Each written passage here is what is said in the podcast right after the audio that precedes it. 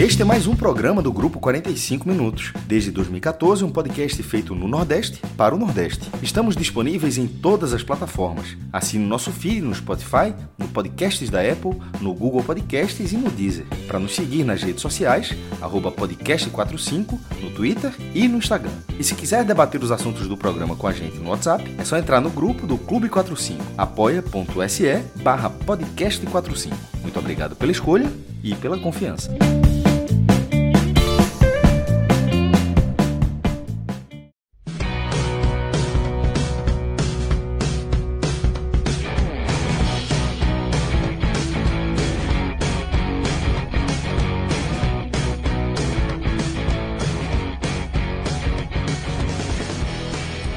Sejam todos bem-vindos e bem-vindas a mais um Telecast. Eu sou Fred Figueroa, estou aqui com Cássio Zirpoli e juntos vamos tocar esse programa para analisar a importante, importantíssima vitória do esporte por 2 a 0 sobre o Londrina essa tarde na Ilha do Retiro, o jogo que marcou a estreia de Lisca, tá?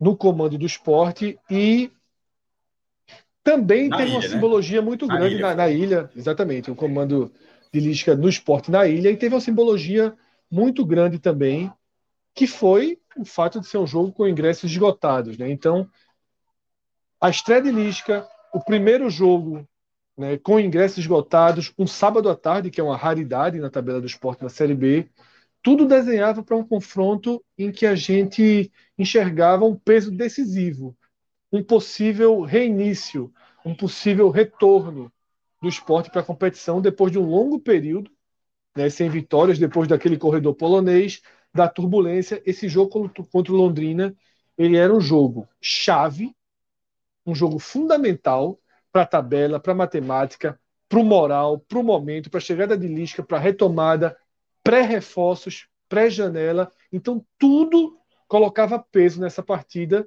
e a vitória era uma conta de luz, né, Cássio? Uma vitória obrigatória, ainda que Londrina estava crescendo no campeonato, era uma na obrigação, frente na frente do próprio esporte, era uma obrigação, mas uma obrigação também positiva, né? Caso a vitória viesse. Não é porque conta de luz é quando você ganha, mas também não mexe muito na sua vida. Aqui, o esporte, se consegue a vitória, o esporte tem ganhos, como eu falei, matemáticos e morais, bem interessante para o restante do campeonato. Então, Cássio, eu queria a tua análise de como se comportou tá, o esporte, do clima do estádio, do peso da vitória, de como você vê. E se você concorda que você que você se você concorda que, que esse jogo pode ser visto como nova largada do esporte, uma retomada do esporte no campeonato. Fala Fred, a galera que está acompanhando a gente aqui, a turma que está pelo podcast também. É, quando você, a conta de luz, para quem está escutando essa expressão, a gente utilizando essa expressão pela primeira vez, ela vem, o João que, que utilizava, ela é muito legal, que ela vem da seguinte lógica: você tem que pagar a conta de luz. É uma obrigação que você tem. Você pode não ir, por exemplo, no cinema no mês. Você pode guardar o dinheiro e não ir no cinema. Mas a conta de luz tem, numa, numa situação regular, você tem que pagar a conta de luz. E dentro do campeonato são aqueles jogos onde você não negocia o resultado. Você, pô, o outro time está numa boa fase, está não sei o quê, está reforçado, tal, tal, tal é aquele jogo onde você pega um lanterna, um time que vem de cinco derrotas seguidas, um time completamente desfalcado, um, um, um resultado onde você tem que fazer o um mínimo que é pagar a conta de luz. Eu sei. Mas e, e, quando o Fred falou da conta de luz, o Londrina ele não se ele não faz parte nenhum desse, desse contexto. Ele não se ele não se insere nesse contexto. Mas a conta de luz é nesse caso é excluindo Londrina era para o que representava a campanha do esporte para que o esporte pudesse seguir sendo um postulante ao acesso, ele não tinha nenhum outro resultado. Ele não podia negociar, não, mas o Londrina vem bem, está na frente do esporte, tal, tal. É, o esporte não ganha seis jogos, está com dificuldade no ataque, não tem reforços. Com todos esses problemas, se o esporte não vencesse esse jogo, a situação ficaria naquele. Uma, uma marola, faltando muito jogo ainda pela frente, mas uma marola moral, uma, uma marola matemática é uma marola moral, porque não haveria o efeito imediato de Lisca, por exemplo. Significaria que você jogou com o Vasco lá, empatou e jogou na estreia de Lisca, encheu o estádio e não ganhou. E, mas o esporte conseguiu vencer o Londrina. E aí, deixando, pagando essa conta de luz, como é que essa conta de luz foi paga? Quando tu falou a palavra, Fred, simbologia, quando você deu a primeira sílaba, eu achei que ia usar a mesma palavra que eu coloquei no blog, porque no blog eu coloquei simbiose, que é um pouco além da simbologia, que é o seguinte A simbiose é a junção né, de, de elementos. Para quem conhece Venom aí de Marvel, já deve ter visto várias vezes aí na, na, na tela, mas é, a simbiose, nesse caso, é torcida e time. A gente já, a simbiose ela vem acontecendo. Não é, não é algo que sempre acontece. Em 2019, por exemplo, o esporte subiu sem ter uma simbiose. Na verdade, havia uma, uma relação de muita crítica do time é, em relação da torcida, desculpa, em relação ao time, mesmo com a campanha muito segura, tem muitos empates, mas a campanha só teve quatro derrotas. Mas a relação time-torcida não foi algo é, tão grande, na minha opinião. É, já teve outro, e já teve outras campanhas mais irregulares onde houve, houve isso. O próprio rebaixamento do esporte ano passado, o time estava caindo, mas a torcida meio que abraçou aquele time. E a gente comentou isso, né, Cássio? A sensação de relação torcida do rebaixamento do ano passado foi melhor do que no acesso. Algo curiosíssimo. Mas aí tem elementos para você abordar isso tudo. Mas não é, eu estou querendo dizer que você pode subir sem isso. Não é a regra. Sem isso você não sobe. Mas nesta segunda divisão, Fred, ela está acontecendo de rodo. É, primeiro, a segunda divisão, grande grandes clubes, e, por, e ela está acontecendo de rodo porque esses clubes têm grandes torcidas. Não é muito fácil ter uma simbiose com um time que tem uma média de 3 mil pessoas. Como é que você vai ter simbiose? O estádio vai estar sempre vazio e tal, mas não é o caso do Vasco, botando, lotando São Januário, quando leva para o Maracanã, bota 60 mil pessoas. Não é o caso do Cruzeiro, jogando jogos seguidos com lotação máxima no Mineirão, ou perto da lotação máxima, com o próprio Bahia, com média superior a 20 mil pessoas. O Grêmio acho que está um pouco abaixo. O Grêmio, por exemplo, com o Náutico ontem, o estado do Grêmio é muito grande também, mas jogou com 23 mil pessoas. Eu acho que pela campanha do Grêmio tem muitos empates, ele está invicto a 11 jogos, mas são sete empates nesses 11 jogos, e eu acho que ainda não há uma relação de abraço com o time de Roger Machado. Por isso que no blog, caso alguém tenha lido lá, embora o Grêmio esteja no G4, eu, eu citei como simbiose nesse momento Cruzeiro, Vasco e Bahia. E aí, é, é, é isso para os jogos dentro de casa, né? Não são jogos, mas jogos dentro de casa, onde o time pode não ir bem, é, pode até terminar vaiado, como foi o caso do Vasco como esporte, mas até o apito final você tem uma relação de união. E eu acho que nessa Série B, até pelo volume de torcedores, que alguém, alguém pode dizer, eu, eu apoiei todos os jogos do esporte, ou seja, mas não é, como se fala muito, não é sobre você, é sobre a torcida como um todo, é, é sobre a torcida como um todo. E nesse caso, eu acho que foi a primeira vez que isso aconteceu. O gol, muito cedo, faz uma diferença. Com oito minutos já estava 1 a 0 Eu acho que isso facilita todo esse processo, mas é, a, eu estou dizendo isso porque a impressão que eu tive, Fred, é que se daqui para frente. E isso, o cara do Náutico pode ser a mesma coisa. Daqui para frente, se os aflitos tivesse todo lotado, o Náutico sairia da sua situação. Se a Fonte Nova tivesse lotado daqui para frente. E, mas é o caso, como foi, como está acontecendo pela primeira vez com o esporte, eu trago essa análise para o esporte, naturalmente. Que se o esporte tivesse ali do retiro, nessa atmosfera, daqui para frente na segunda divisão, não vai perder mais ninguém?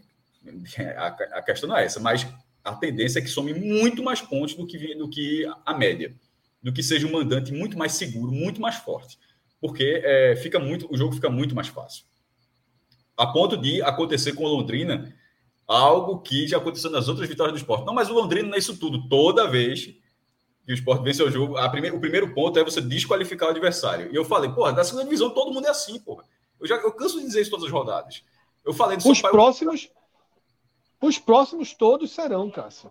Mas, em é, todos é, os próximos jogos, o esporte. Tem que parar disso. Eu, eu vi, isso, não é algo não... geral, não, mas eu vi algumas pessoas. Ah, mas o Londrina, pô, o Londrina estava é. na frente do esporte. Todos os times são assim. Exatamente. assim. São Paulo é. correr todos assim. Menos, todos. todos menos os outros quatro. Os outros Porque quatro. Tom, Você... mesmo Tom Benz e Criciúma que circulam ali, eles podem chegar e fazer o jogo como os, quando o Sport fez a Tom Benz, Tom Benz, a Tom Benz foi citada como um time muito fraco. Mas eu já tinha dito, não, esse time não perde, eu falava, só, não perde ninguém, não perde e de lá para cá continua a mesma coisa. É um time, é um time que acho que deixa eu até para Tom Benz tem duas derrotas, pô. Só, só um time perdeu mais do que o, o Tom Benz no campeonato, que foi o Vasco. Todo mundo perdeu ou a mesma quantidade, no caso do Cruzeiro ou mais. É um time difícil de ser batido. E os outros times também são nessa mesma linha, como Londrina, como Tombense, como Ituano, como Sampaio Correia foi. Então tem que parar primeiro de achar que ó, o adversário não o adversário é na média da segunda divisão. Os adversários da segunda divisão costumam ser assim. Se você tiver, se você se impor como um clube de um patamar maior, porque para a segunda divisão o esporte costuma ser esse clube, é, tanto é que a gente já falou, né, todas as vezes que jogou os pontos corridos, subiu, jogou cinco vezes, subiu quatro, e na única que não subiu ficou em sexto lugar a tendência é sempre de ter um resultado dentro de casa, sobretudo, de ter resultados mais favoráveis. Mas para isso não dá para jogar com a ilha a meio pau. E nesse caso até é, porque a limitação, o setor de cadeiras não tem cadeiras, está sendo reformado. Os próprios setores abertos, eles não comportam hoje a capacidade máxima que eles colocariam, porque se você parar para pensar, pô, você abrir, o único setor que não está aberto é das cadeiras, que vão ser 5.500 cadeiras. Se você bota 19 mil com 5 mil, dá 24 mil pessoas. Não pode. A Ilha do Retiro tem capacidade para 32 mil pessoas. Isso está acontecendo porque os setores abertos, eles, tão, eles não estão recebendo, alguns deles, a capacidade máxima que eles poderiam receber. Por questão de segurança, tipo, o setor que cabe 5 mil pessoas estão dando 4 mil, para dar um exemplo. Mas o, o, máximo que tem à disposição, como Santa Cruz. Santa Cruz, pô, a Ruda é muito maior do que a ilha, estava lá 20 mil, botou os 20 mil. Isso fez diferença para o Santa. Como, como fez para o esporte agora na Série B. É, então, essa relação de ter tido essa simbiose pela primeira vez, na minha opinião, eu acho que pode ser um fator determinante, sobretudo no momento onde o esporte, Fred, precisa muito mais da questão coletiva. Porque até que os reforços cheguem e sejam utilizados e se entrosem com, com o restante do time, o que é que o esporte, o esporte não tem nenhum reforço? Lisca não recebeu nenhum reforço em relação ao Dalpozo. A única coisa que ele pode fazer, até que isso aconteça, é que coletivamente ele seja um time melhor, com a, com a mesma deficiência ofensiva mas como é que você corrige essa deficiência ofensiva? Primeiro, tendo a atmosfera a favor, e, e, parte disso o esporte não teve por escolha própria, porque na relação com, com, a rejeição que teve com o treinador, foi escolha da direção ter uma relação de rejeição o tempo todo. Isso, é, isso foi escolha da direção. E na hora que você tem uma escolha sem rejeição, já faz diferença. E que seja um treinador mais capacitado coletivamente. Eu acho que Lisca é. Para que pelo menos você crie mais situações de jogo. Porque acontece o esporte ganhou de 2 a 0 com um gol do zagueiro e um gol do lateral. Porque é, na área, o centroavante não estava ali bem colocado naquele momento para cabecear a bola desviada do Thiago Lopes. E, no, e, e, Negas não foi técnico suficiente para definir a partida. Mas pelo menos tendo outras peças para marcar, você vai acabar tendo a vencer, a vencer os jogos. Cássio, eu acho que, na verdade, eu gostei muito da palavra simbiose e acho que ela se soma muito bem com simbologia e juntas elas trazem o juntas elas trazem o que a gente mais está buscando ilustrar do que foi essa partida em relação à atmosfera, em relação à continuidade do esporte no campeonato. Né? Eu estava assistindo com algumas pessoas, como eu falei aqui, e para mim foi um, um, um, ponto comum, antes da partida começar, a definição de, ó, isso aí hoje para mim é como se fosse a Série B de antigamente e um mata-mata. Sabe? Um jogo assim que você, a partir daqui, a partir é, é, é, dessa partida, o esporte define se segue um tipo de campeonato, que é o campeonato. É, que é o campeonato que busca. Está com algum problema de som? Estou vendo que algumas pessoas estão passando algum problema de som, mas para mim mesmo, acho que interfere um pouco a área externa. Não sei se tem como fechar um pouco o barulho, mas assim, pelo menos é, não tem. Tá e então é um, era um jogo que era decisão, um ponto chave, um ponto de partida, tá? E esse ponto de partida ele foi muito bem explicado por Cássio, né? Cássio trouxe a palavra simbiose para compor todos os elementos e eu acho que a soma, a soma desses elementos eles, eles criam essa simbologia de que o esporte retorna para a Série B. Ah, é um recomeço, cinco pontos atrás do Bahia, quatro pontos atrás do Grêmio. Mas até isso, mas até isso, nesse momento, depois do cenário da semana passada, já é algo também que você pode considerar positivo, porque já tirou uma diferença para o Bahia. O Bahia empatou com o Vila Nova, o esporte vence o jogo, você já corta dois pontos, ainda tem um jogo a menos em casa naquela relação com o Bahia, naquela, e agora também na relação com o Vasco e outros times. O esporte é o time que fez agora oito partidas em casa e nove fora, né, e já vai fazer mais uma, mais uma fora. Então, eu acho que o esporte passou dessa decisão. Claro que tecnicamente não era a maior das decisões. O Londrina, ele integra o perfil de times intermediários da Série B. E também não vai ter grandes mistérios nesse bloco. Por isso que eu até estava, na hora que Cássio trouxe esse assunto, estava vendo. Os próximos 12 jogos, eram 13 contando com esse, o esporte ele vai entrar nessas 13 partidas com chance de vitória. Ele pode só empatar. Ele pode perder. Mas as próximas eram essa e agora mais 12. O esporte, todos os jogos, sem exceção, o torcedor, quando o jogo for fora, vai ligar a TV e vai ter. Dá para ganhar hoje. Pode ser que o jogo se mostre difícil, o empate se torne um bom resultado, pode ser que seja engolido. Isso é absolutamente comum. Mas é um jogo em que você coloca uma perspectiva interessante de pontuação. Então, eu acho que o ponto de partida, o recorte inicial desse programa é situar o jogo, é situar o que o esporte tinha pela frente, a dificuldade da pressão, a obrigação de vencer, o, o, o início de um trabalho com Lisca e, ao mesmo tempo, a reta final dessa primeira parte do campeonato, porque esse ano, o primeiro turno, ele tem um significado até diferente das outras temporadas. Passar o primeiro turno nas outras temporadas era um pouco só um, um, um giro meio simbólico. Agora, com essa janela, muda tudo, porque o fim do primeiro turno marca também a reabertura da janela e os times vão ter novos jogadores. Mas isso só acontece para quem não se preparou, porque poderia ser uma transição, poderia a janela, Fred, não é assim, obriga você a ser um time melhor. Você poderia estar preparado e usar a janela para fazer ajustes. No caso do esporte, para dizer assim, para não falar, a janela é onde você melhora. Não, a janela a janela onde você corrige. O, o esporte vai, alguns times vão corrigir, o esporte vai melhorar, é uma categoria diferente, porque o esporte tinha a primeira janela e não usufruiu, basicamente não usufruiu da primeira janela. É, então, é, essa, essa passagem que você está falando, ela para o esporte ela acontece de forma drástica pela falta de trabalho que ocorreu na primeira janela. Isso. Voltando só da ficha de, de, do Bordeiro que a gente falou, foram 16.891 torcedores e renda de 500, 501 mil reais. E, é, em 1935 ainda, para somar. É, no ano, só ficou abaixo da, dos bordeiros do esporte, da final da Copa do Nordeste, né, que deu 1 milhão e 800 mil reais, quebrou o recorde até do futebol pernambucano, com mais de 40 mil na Arena Pernambuco, e a semifinal contra o CRB, que foram mais de 20 mil pessoas e acho que 800 mil reais de renda. Na Ilha do Retiro, nesse momento, considerando que as cadeiras não vão ser colocadas agora, no setor de cadeiras, e não sei se os bombeiros vão limitar, vão liberar mais ingressos para esses setores abertos. O que a gente viu hoje é basicamente o limite do que a ilha pode receber. A renda pode ser um pouquinho maior se os ingressos de algum momento forem majorados, tomara que não, o preço foi, o preço foi bom e a resposta foi boa, mas hoje a ilha, nessa simbiose, ela teve inclusive os números praticamente definitivos do que é a simbiose na ilha. É uma renda de meio milhão e cerca de 17 mil pessoas. E o esporte chega, Cássio, nesses últimos três jogos, né, depois do que a gente chamou de corredor polonês, o esporte chega com a missão muito clara de somar sete, no mínimo seis pontos. Ele conseguiu os primeiros três.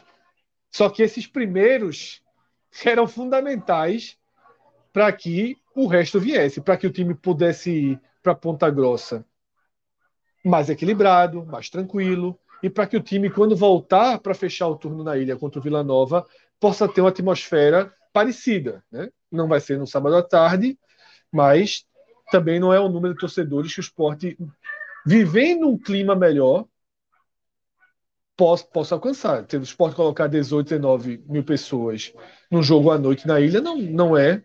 Não chega a ser também. Claro que se tornou raro nos últimos anos, mas não chega a ser um. um não chega a ser um, um algo fora do, do comum, né? Tendo um empurrão, tendo um abraço, eu acho que isso é plenamente possível. Tá? E tem o efeito Lisca, porque a gente vai analisar o Lisca, treinador, mudanças do time, e tem o, efeito Lisca moral. Né? Eu estava acompanhando aqui agora, passei pelo Twitter e já tem foto de Lisca no Alambrado. Né? Ele falou que demorou 10 anos, mas agora ele sobe no Alambrado, então tem toda essa esse clima foto, causado pelo treinador. Curioso, porque... Eu vi a foto aqui, eu não vi não, vídeo, não, mas vi a foto. Não, não é isso não, é porque nem todos os setores agora têm alambrado. Nas sociais, por exemplo, é aquela, aquele vidro, não é, é mais vidro, alambrado. É. Mas não foi ali, foi ele outro te... setor, foi setor com alambrado mesmo. Então eu não vi essa foto. Foi setor com alambrado mesmo. Ah, eu não sei se ele cruzou o campus foi para frontal, porque eu vi a foto muito fechada. Talvez Rodrigo consiga aí a foto e jogue aqui pra gente. Ó, tem vídeo aí já. Ó. É, ah, foi, é. cruzou o campo e foi para frontal. É do outro lado. É. Isso aí ele foi na cascata grande, né, meu irmão? Mas assim, pra, ele, ele foi pelo menos coerente com a outra subida no alambrado, porque a outra subida no alambrado foi assim, no começo do trabalho. Foi é, Sport 0, Náutico 1. O Náutico não vencia o Sport na ilha há muito tempo, quebrou um jejum é, é, grande ali, se eu não me engano. Mas, é, tipo, aquele jogo não estava definindo nada. O Náutico acabou até nem passando de fase da Copa do Nordeste. Porque o cara, você extravasar, sobe, sobe na Lambrada, ó, classificou para a semifinal, foi campeão, algo do tipo. Então, essa subida de Lisca na Lambrada, no primeiro jogo dele na ilha, é basicamente o que ele fez no, no Náutico também, que foi começo de trabalho. Não foi nada definido. Só que aí, brincando, brincando, Lisca, que ele consegue usar isso também até para criar, né? Saca, ajudar um pouco falando, nessa, cascada, né? Claro, é, assim, nessa atmosfera, né? nesse caso, por causa daquela subida do Alambrado, eu acho que a torcida do esporte esperava que ele fizesse a favor. Isso, né? era, um pouco, era um pouco esperado, né? Mas é... tem um superchat, Rodrigo, pode colocar no ar, que é importante até para a gente fechar esse primeiro debate, né? Que é de Felipe Monteiro, né? Felipe Ribeiro, e ele escreve o seguinte: a ilha lotada é muito mais que um fato. Mas é Monteiro também, viu? É porque tem Ribeiro Ah, é porque é Ribeiro em cima é, pô. É foi uma pegadinha, foi. Foi, foi foda. É, Felipe Monteiro e Ribeiro. Né? A, ilha, a ilha lotada é muito mais que um fato. É um sentimento tão forte que até os deuses do futebol se curvam frente à sua beleza. Felipe estava emocionado, né? Tava Não, isso aí parece um torcedor retorno, do né? Fortaleza né? falando ano passado assim, que o do Vitória, que todo, não existe torcedor que não ache que isso só acontece com o seu time. O que o seu é, é diferente de todos os outros.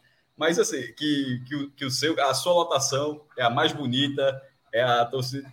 Na verdade, todo clube de massa ele tem, ele tem elementos muito próximos assim. Um clube de massa ele tem uma relação, a relação entre time e torcida é de, de complemento da, do, que, do que você é como pessoa. Pô. Você é o seu time, é uma relação completamente diferente. Não é, é o clube de massa, tipo Esporte, Fortaleza, Ceará, Naldo, Santo, Vitória, Bahia, Flamengo, qualquer um, a relação é muito próxima. Então, isso que ele está falando é verdade. Mas se fosse o Bahia na Fonte Nova, o torcedor do Bahia mandasse esse mesmo superchat, também seria verdade. Sim, sim, também seria verdade. Seria Eu até tive relatos aqui que o Fluminense está fazendo um, um grande mosaico, né? Fazendo algo que não, o é torcedor amistoso. do Fluminense... Só, é um amistoso que, por coincidência, está valendo ponto. a gente vai chegar nesse ponto, Cássio. A gente vai chegar. É, mas a torcida Fluminense certamente né, vive um, um, vai viver um dia de frases é como essa que o é Felipe trouxe e absolutamente justo, tá? Então, fechada a contextualização do que valia para o esporte, e de como abre a campanha do esporte, inclusive moralmente, matemática e moralmente, eu queria ir para a segunda parte, Cássio, que é o futebol apresentado.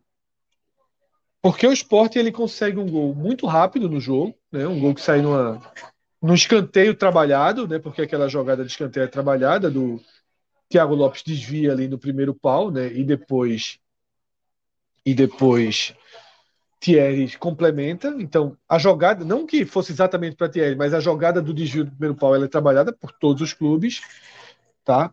E mas fora o gol e depois do gol, o time não conseguiu colocar um volume, não conseguiu construir jogadas, não conseguiu ter uma eminência de chances criadas para fazer, fazer o 2 a 0, ainda que tenha sofrido muito pouco barra quase nada durante a partida. Eu não esperava, eu não esperava por isso. Não, não, hoje não seria um jogo de imposição. Hoje a conta de ela estava à frente de qualquer imposição que você eventualmente possa conseguir durante a sua campanha. Afinal, colocamos é, é, como de, definição que era uma decisão, e decisão se ganha, né? exatamente, ou, ou, pelo menos você, você procura ganhar, né? Pode até, porque alguém perde na decisão, geralmente. Mas, é... Mas não, é aquela frase, eu, eu entendi, aquela frase, a decisão não se joga, não se joga, se não, ganha. porque, por exemplo, é, mas é, é, é, o que eu acabei de falar da torcida, se aplica a isso. Decisão não se joga, se ganha. Os dois lados falam o perdedor fica caladinho quando perde. Ele também tem que ser a mesma coisa, só que perdeu. É, nesse caso, Fred, eu vejo outras virtudes em relação a essa atuação. O jogo não foi de imposição, mas é, o esporte criou algumas oportunidades. Primeiro que fez dois gols, né? Na, utilizando a bola parada e outra no contra e outra no contra-ataque, que já poderia ter sido marcado no próprio chute de Vanegas, ou seja, se Vanegas faz aquele é, faz o gol, chutando direto, ele cortou o zagueiro e bateu ali de esquerda, teria sido um gol muito bem trabalhado. Desarmou, jogou, pegou, enfiou, o cara foi lançado, infiltrou em condição legal, driblou e marcou. Teria sido um gol muito bonito. É, mas ele acabou acontecendo com o rebote de Sander. E nesse caso, o Sport teve algumas oportunidades, não foram muitas, aproveitou. Aliás, aproveitou bem, porque o Sport não costuma fazer dois gols, não. Né? Tanto é que o Sport agora, lembre-se que o Sport tem menos de um gol por jogo nessa, nessa Série B. Então, na verdade, o que se viu hoje é algo raro. É o Sport fazer mais de um gol por jogo. Mas eu, o que é, qual é a virtude? Que aconteceu até menos com o Vasco. E hoje, hoje, aliás, aconteceu mais, desculpa, aconteceu mais com o Vasco, que já foi um jogo seguro. Maílson, nenhuma bola do Londrina, segundo o, o, o, o scout. Londrina finalizou algumas vezes, mas nenhuma delas na barra. Veja só, Maílson, sabe aquela. Quando fala assim, quando você não quer. Quando ele não fez muito, foi um mero espectador. Maílson foi espectador, inclusive, eu, eu acho um vacilo tremendo que Maílson, sendo espectador, ainda tomou amarelo. Porque assim, ele não, ele não precisava, o jogo estava controlado, ele levou um amarelo, ele retardou o tiro de meta. Eu acho que estava aparecendo tão pouco, foi a única forma dele aparecer foi retardando o jogo. Porque o Londrina, a posse de bola, a posse de bola foi pau a pau, 51 a 49, é empate técnico, já dizia as pesquisas aí, mas foi 51 a 49 até para o Londrina, inclusive. Mas o Londrina não, não chutou uma bola na barra do, do esporte. Então o esporte não passou sustos, já esteve em vantagem desde os oito minutos, e isso muda a característica do jogo, Fred, porque você, na hora que você abre o placar tão cedo, você já se posta de uma forma a tentar aproveitar, o melhor, aproveitar melhor os espaços para contra-atacar. Uma característica, inclusive, seria do time de Lisca, já seria uma característica natural dele como, como treinador, na, na formação do time, quanto mais vencendo, ficando em vantagem tão cedo. É, então, acho que o placar cedo faz diferença. O fato de Londrina não ter chutado nenhuma bola na barra é uma virtude do esporte, e eu acho que o esporte teve volume de jogo interessante. Eu, eu, eu não estou na linha de que foi mais um jogo ruim do esporte, não. Eu achei que foi um jogo seguro e que, é, pelo menos dessa vez, converteu. Porque em outras oportunidades, aquela contra o Brusque, teve algumas oportunidades, eu não, não sei de cabeça aqui se foi o mesmo número desse jogo. Mas por, por outros fatores, ficou no 0 a 0 e ali, naquele jogo do 0 a 0 a gente analisou naquele dia que aquele resultado não era um absurdo. Hoje, 0 a 0 teria sido injusto, porque eu acho que o esporte foi um time realmente melhor do que o Londrina. Embora não é. tenha. Veja só, veja só tava, o, o esporte ficou em vantagem, Fred, durante 82 minutos. Como é que era, seria, é, como é que seria justo? Pronto, é. É, exatamente, era isso que eu ia dizer. Porque assim, a gente não. É muito difícil fazer o desenho que você propôs aqui de ah, o 0 a 0 seria justo ou injusto, porque o 0 a 0 não houve essa opção. Troque pelo empate, para pelo menos para ter uma chance de avaliar. Aí é até melhor, porque o 0x0 não, não, teve então, essa opção. E o 1x1 não pareceria justo em momento algum. Eu acho que, eu acho que seria justo. É. Porque você fez 1x0, assim, você fez 1x0 no é. gol, que é, que é uma bola trabalhada, não é fortuita, aquilo ali é lance trabalhado. Que o Sport já levou muito, finalmente fez um a favor, né? Porque é, é isso. Você, levar, é. você cruza, alguém desvia o primeiro pau e diz. E aí, Cássio? É. completamente para marcar eu acho que o cerne do jogo é esse. Assim, você tem que analisar o que aconteceu num jogo que começou 1 a 0. O jogo começou 1 a 0. Quando isso acontece. Sem ser fortuito, é, é isso que eu estou Sem ser fortuito, a jogada trabalhada. Mas começou 1 a 0. E ao começar 1 a 0, você tem que trazer todo o desenho a partir do gol. Então, assim, já está 1 a 0. Para a gente dizer que o empate poderia ser justo ou injusto, a gente tem que responder o seguinte: o Londrina fez alguma coisa para chegar ao gol que deixaria o jogo empate? Não. Então não há como dizer que o empate seria justo, porque o jogo esteve, na maior parte, controlado. Controlado da melhor forma? Acho que não. Acho que não foi da melhor forma, mas controlado. E aí eu queria ler um comentário de Hermano Oliveira aqui, Cássio, para basear justamente é, esse meu. Antes de, antes de ler um comentário, tá. ler um comentário, algo mínimo, é só para destacar o fortuito, caso não tenha ficado claro. O que, o que, o que poderia não ser fortuito? De repente, 1 a 0 com um gol como aquele, o terceiro que o Fortaleza levou do Estudiante. É, Boeck deu uma saída, entregou a bola no pé do cara, o cara faz um gol. Aí, de repente, o goleiro do Londrina entrega um gol daquele, o Sport ganhou de 1 a 0 a partir dali controlou. Aquilo seria um gol fortuito. Não foi o caso. Foi um gol onde você teve todos os méritos da construção da, da jogada. Isso. Se você tem um bom cobrador de escanteio, que cobrou bem, a bola desviou, né? toda a construção realmente foi uma construção de forma natural. o desvio. Isso, natural. Então, o primeiro ponto de partida é: o esporte abriu o placar e o jogo deve ser contado a partir de um jogo que, entre aspas, começou 1 a 0. E se você colocar na frieza da análise dos números e da própria partida, não houve iminência do gol do empate.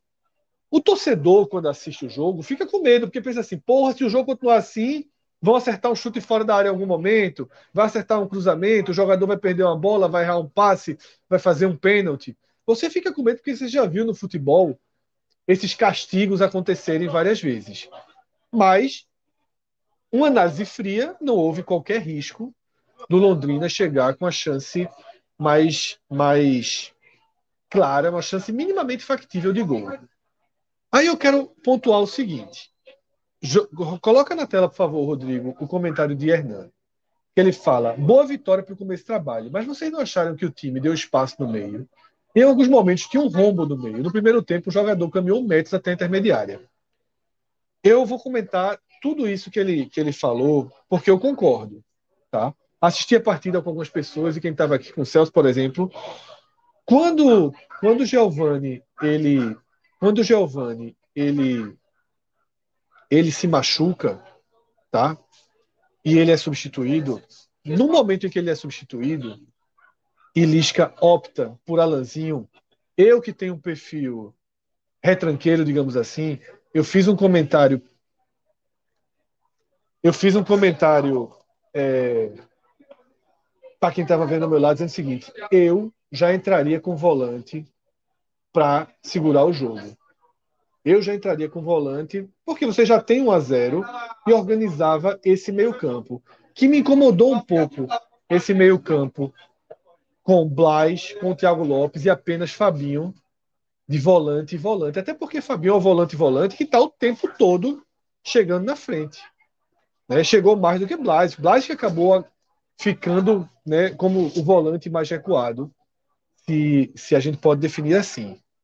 Como o placar já estava 1 a 0 a lesão de Giovanni, para mim, era um, uma deixa para a Lisca dizer: opa, esse risco que eu aceitei correr por estar jogando em casa, por ser contra o adversário é, é, mais frágil tecnicamente, por ser o Londrina, e por você poder aceitar esse risco de jogar mais aberto, eu já corrigiria ali. Eu já iria com o Bruno, né, já, já deixaria um volante, já fazia o time adiantava o Blas e o Thiago Lopes um pouco e já fazia um time mais compacto, mais seguro. Lisca colocou o Alanzinho porque estava tão no começo do jogo, tão no começo do jogo, que ele não teve tempo para até para ver como seria a armação que ele treinou durante a semana. Então era tão no início que eu entendi a opção por Alanzinho. Eu entendi. Saiu meia, entra o meia. Hoje sem Everton Felipe, com as opções que o Sport tem atualmente, o reserva de Giovanni e Alanzinho. Foi assim no Maracanã. Né? Quando precisou, Lisca foi de, de Alanzinho. Então, nesse desenho, eu entendi a escolha de Lisca, mas eu, Fred, já jogaria. É, estamos lembrando aqui que Bruno Matias não estava no banco. Né? Então, o William, o que eu queria dizer é o seguinte: é, um volante. Tá?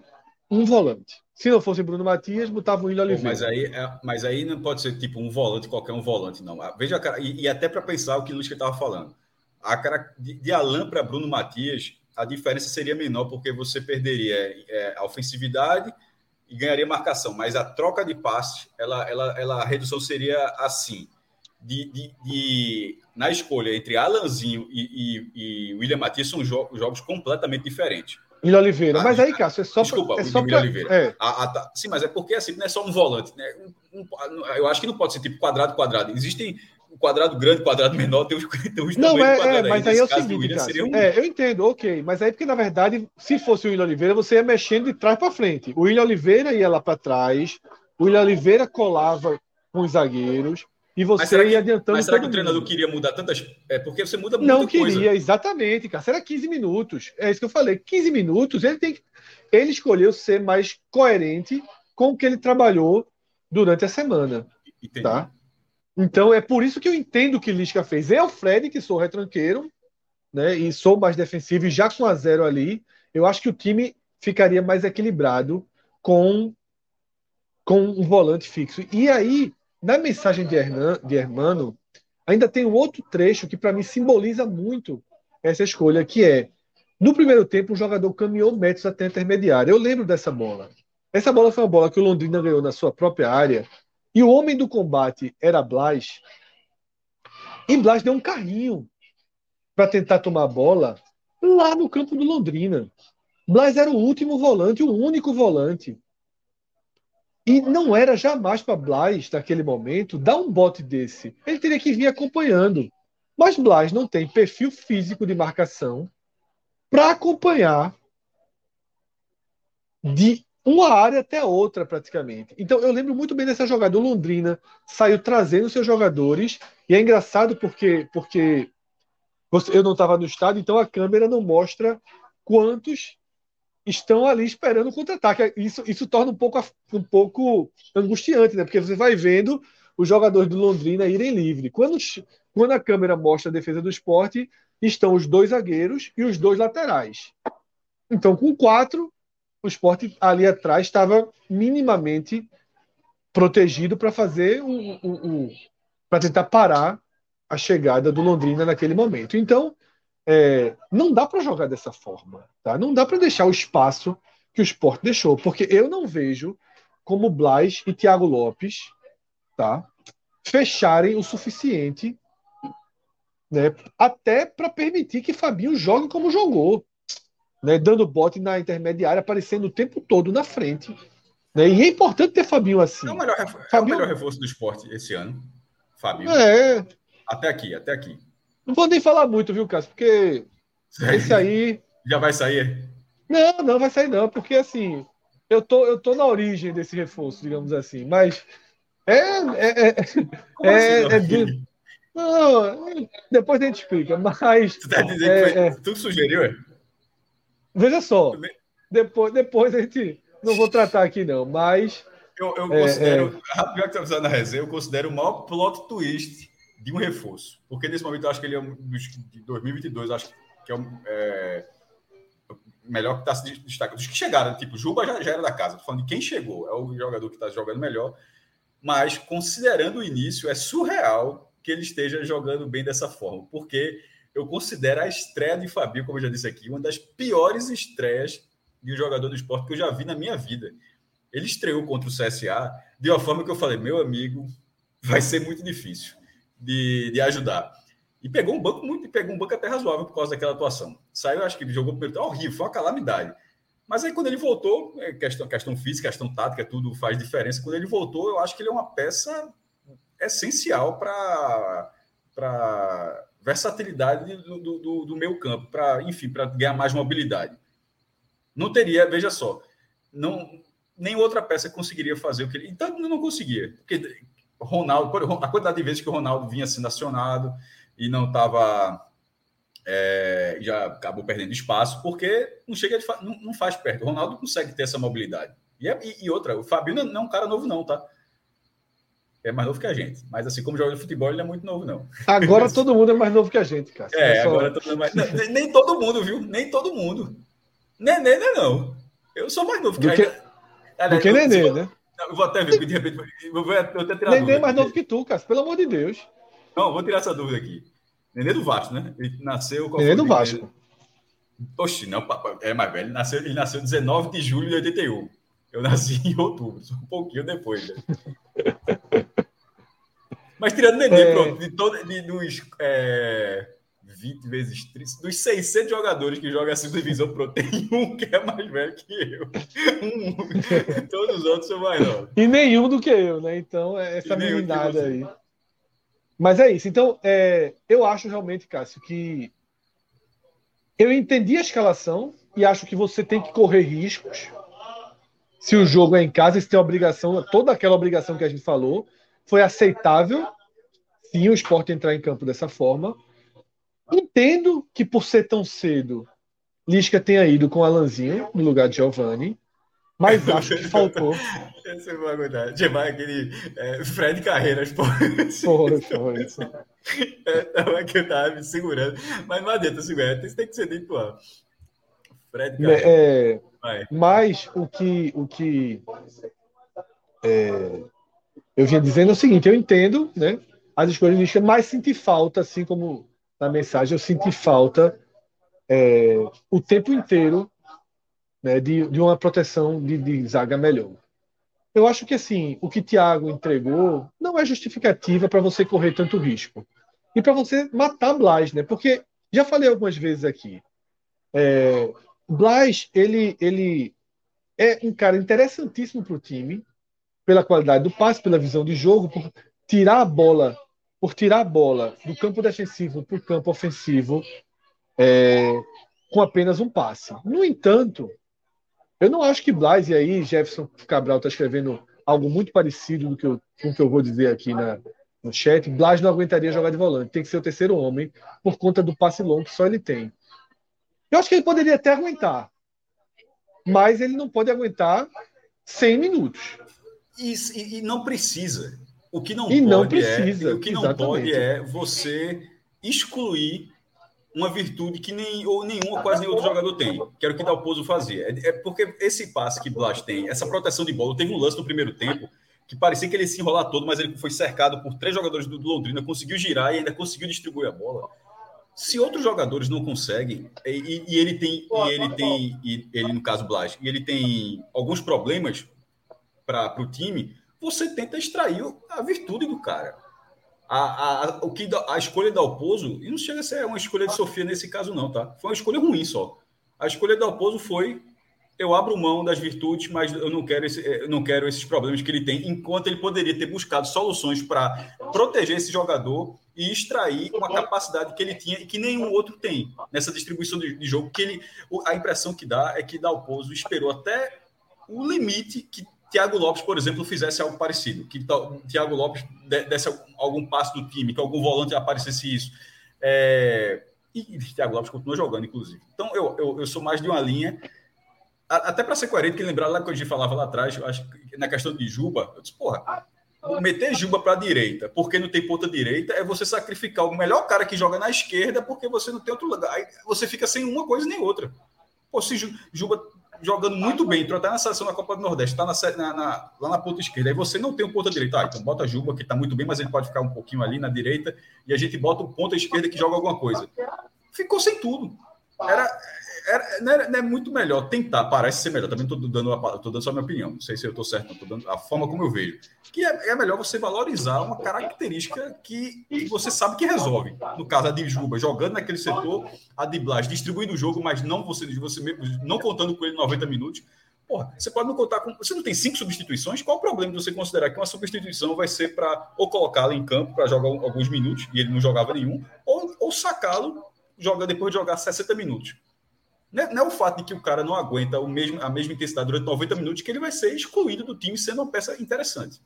E tomara que Lisca, pelo menos, vem, vem utilizando isso. Lisca, pelo menos até aqui, vai mostrando que ele vê de forma pelo menos parecida isso, com isso. Isso, sem dúvida, Cássio. E eu acho que Lisca ele tem que entender o time é, dessa forma e tem uma missão. A gente, vem, a gente vem recortando o campeonato em blocos. Né? Ele tem uma missão nesses três jogos de pontuar e de tirar é, é, é, um mínimo de virtudes de onde o time não tem, que é ali no setor ofensivo, né?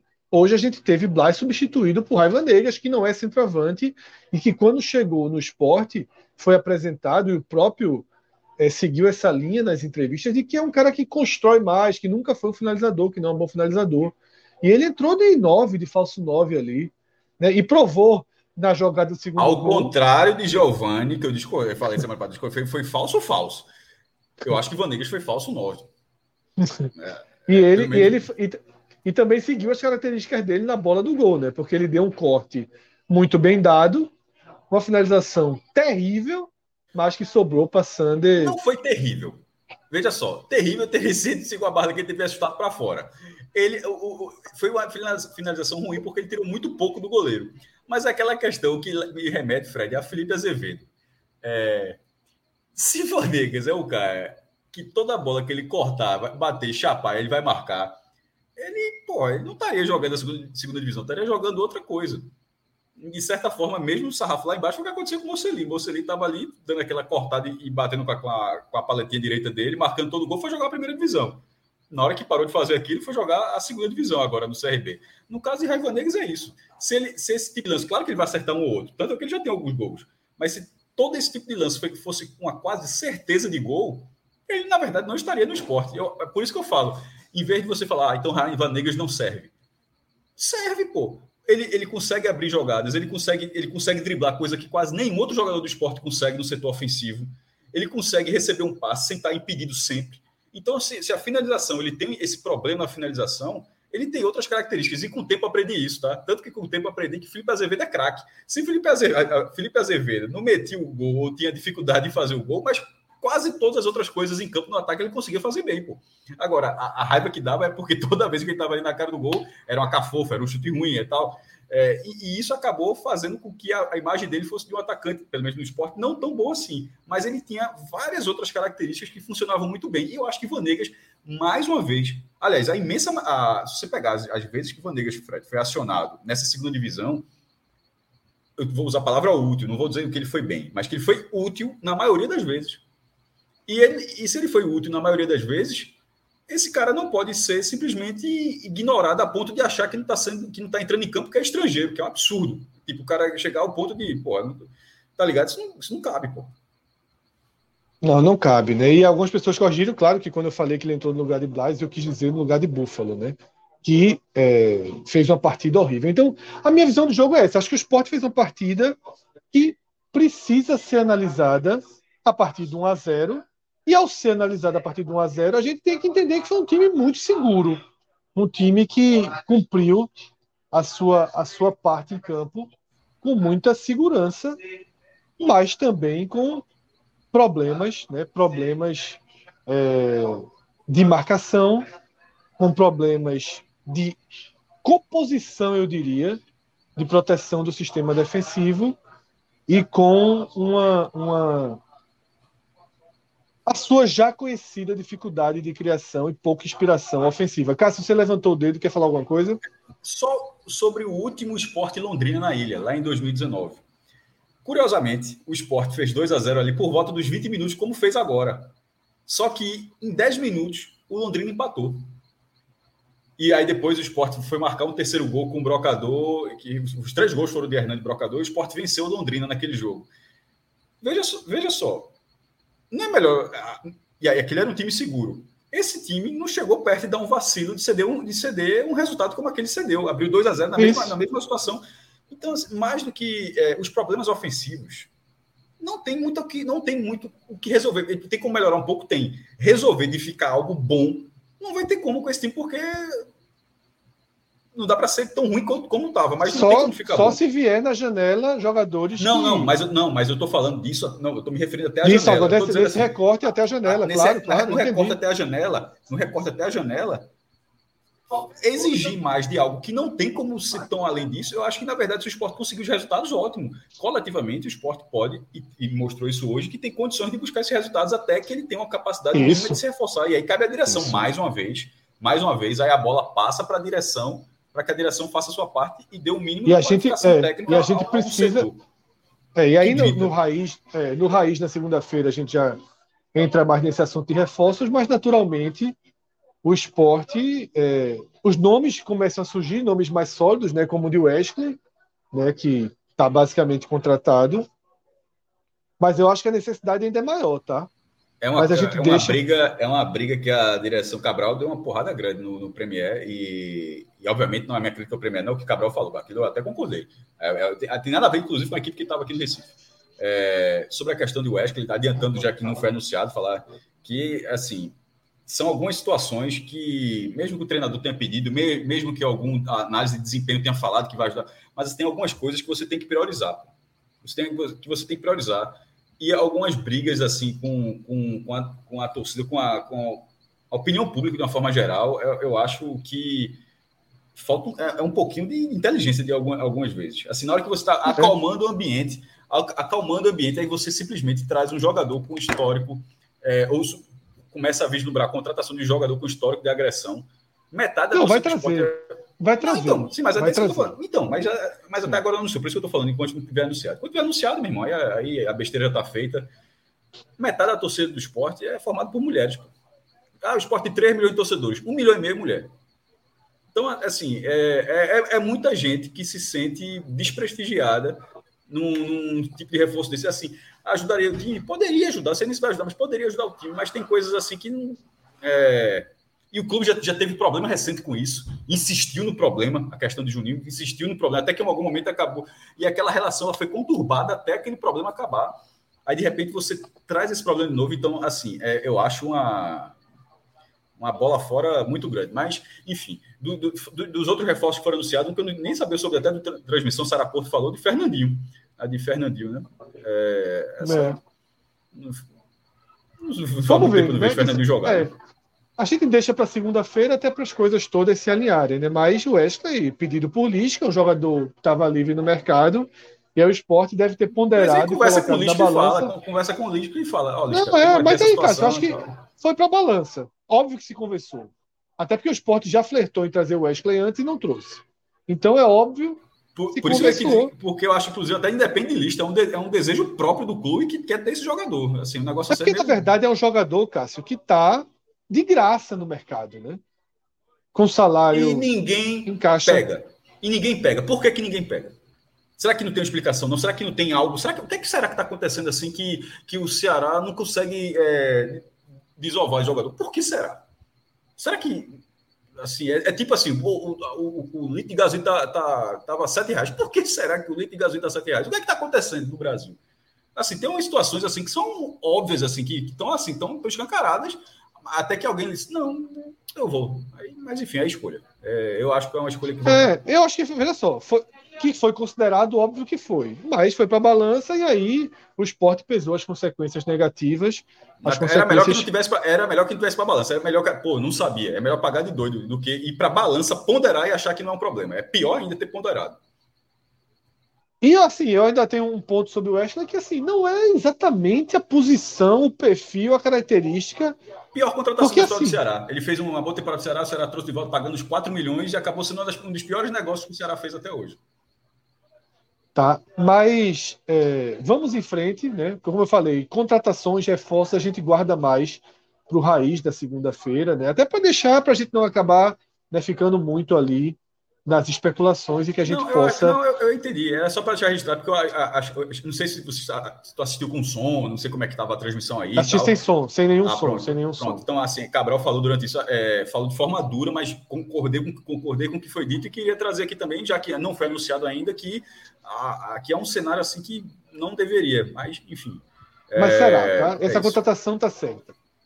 Essa contratação, essa briga aí, o esporte vai comprar, sabe né, da, da rejeição que o nome traz, mas é, já foi ventilado uma vez, já foi duas vezes, né? E acho que o, o clube resolveu tomar a decisão de trazê-lo e encarar toda a, a, a insatisfação né, que deve gerar em parte da torcida. Ou na maior parte da torcida, eu arrisco dizer. Agora, Cássio, vamos para os destaques individuais, que é uma forma também da gente entender melhor né, o que foi a atuação. Eu queria que você começasse destacando como o time venceu os melhores em campo.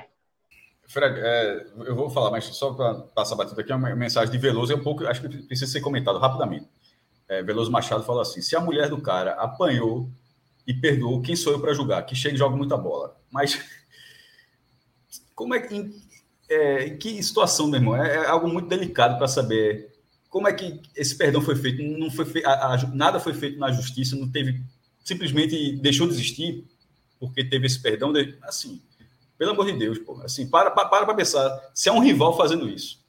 Se é, se é um rival fazendo isso, se você acharia que chegue para jogar bola no rival, se você é uma, isso, com todo respeito, é Mas eu acho que não é questão de rivalidade, não. Eu acho que. Não, não, não porque, porque, divisão. porque sempre do seu time todo mundo tem, tem a aura de não, proteger. Não acho, não, Cássio. Não acho, não. Não acho só então, isso, é não. Porque assim. Então acho que, eu não acho isso. Porque acho a maioria... está errado, então. Eu não, o que, é que você está querendo dizer, então? Não, eu quero dizer o seguinte. Não, acho eu acho que a maioria. Está errado aí nessa história. Não, calma. Eu estou dizendo o seguinte: que não é só questão de time. Porque a maioria da torcida do esporte sempre se posicionou contrário. Eu acho que é uma questão de perfil mesmo.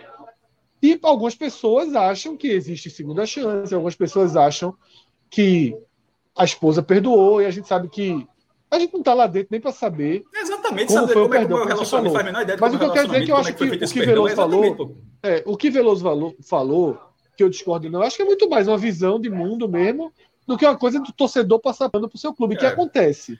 Que acontece, acontece mas eu, eu acho não vou que... generalizar, não, acontece. O tratado é, de fato, você está Porque correto. assim, eu, não, eu nunca menor, vi o torcedor... Eu, é, É, assim, Juninho mesmo, que é o caso que o esporte teve de forma mais direta. Não, Fred, quando clube. eu falei assim, são dos que protegem. É naquele radicalismo de achar que o seu clube fala. É, é, é, era só tentar causar uma reflexão no cara, mas não vai ser realmente você tem razão, não vai ser possível. Porque, é, e é, e é um pouco disso. Às vezes, visão social, visão de mundo. Eu não conheço Veloso também, não, não tô é, aqui. Só assim, é só. É, faça uma reflexão, envolve Veloso, muitas coisas, assim. Tá? Envolve muitas coisas. Envolve muitas coisas, tá? É, não sei, não acho que também o cara, se chegar, vai precisar ser xingado toda vez pegar na bola, vaiado.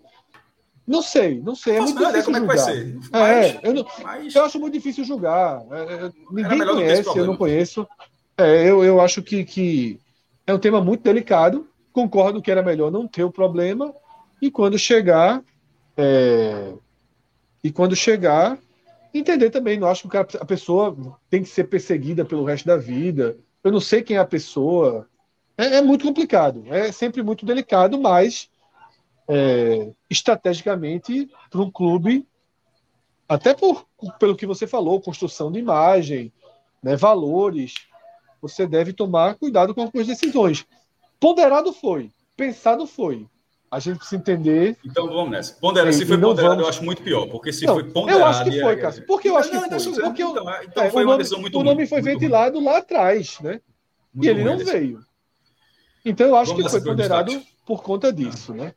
Muito Mas é, vamos para os para os destaques, melhores destaques do jogo, Fred. Isso. É, dá para citar, é um jogo que tem destaques, é, né, que todo mundo jogou bem. Esse tem dá para você alguma tem oferta de destaques positivos e oferta de destaques negativos. Tá tá sortido aí.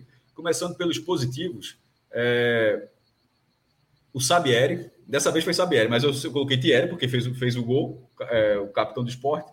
Na verdade, vamos jogar. Eu acho que Thierry está melhor do que Sabino, tá? Eu acho que o Sabino estava melhor do, do, que ele na, nos pontos corridos, na, desculpa, na, na Série B, pontos corridos também, mas na primeira divisão.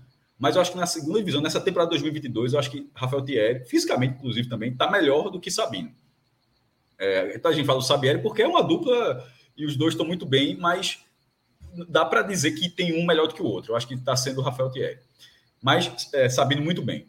É, cito Fabinho, que se ele, se ele, considerando esse time do esporte, e ele continuar essa regra, ele é um jogador, me parece, desde a situação do CSA, desde aquela atuação, mas quando ele voltou, ele é um jogador de muita regularidade até aqui. Se ele continuar nesse nível, vai ser muito difícil que, que quando o esporte tem uma atuação boa, com ele em campo, que ele não seja um dos destaques, Fred.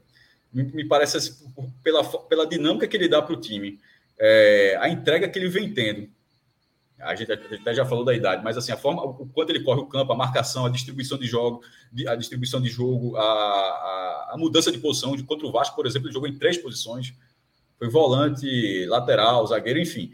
Vai ser muito difícil que ele não apareça entre os melhores, porque é um jogador assim, é um acerto nesse momento. É, e o outro, Sander. Sander, vou falar o que já tinha falado da outra vez. Ele foi premiado com gol a paleta tá aqui, ó, para virar, meu amigo. Veja só. tá aqui, tá, tá, tá batendo a paleta. Porque Hoje teve já... uma bolinha, viu? Teve Não, uma bolinha que ele só, deu uma cabeçada que gerou um contra-ataque. Ele jogou muito bem contra o Vasco. Muito jogou bem. Hoje foi, foi, foi, premiado hoje com um gol, gol de pé direito. Ou, ou seja, ele, apare, ele foi o que Richelli fazia ali. É um porra.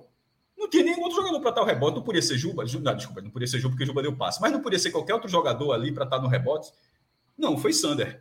Não, não, tinha, não tinha outra peça. Então ele foi esse elemento surpresa ali, foi premiado com gol e está sendo um, um dos melhores. Na verdade, hoje do sistema defensivo do esporte, o, o que destoa é Everton na direita, que, é, que ainda está oscilando um pouco.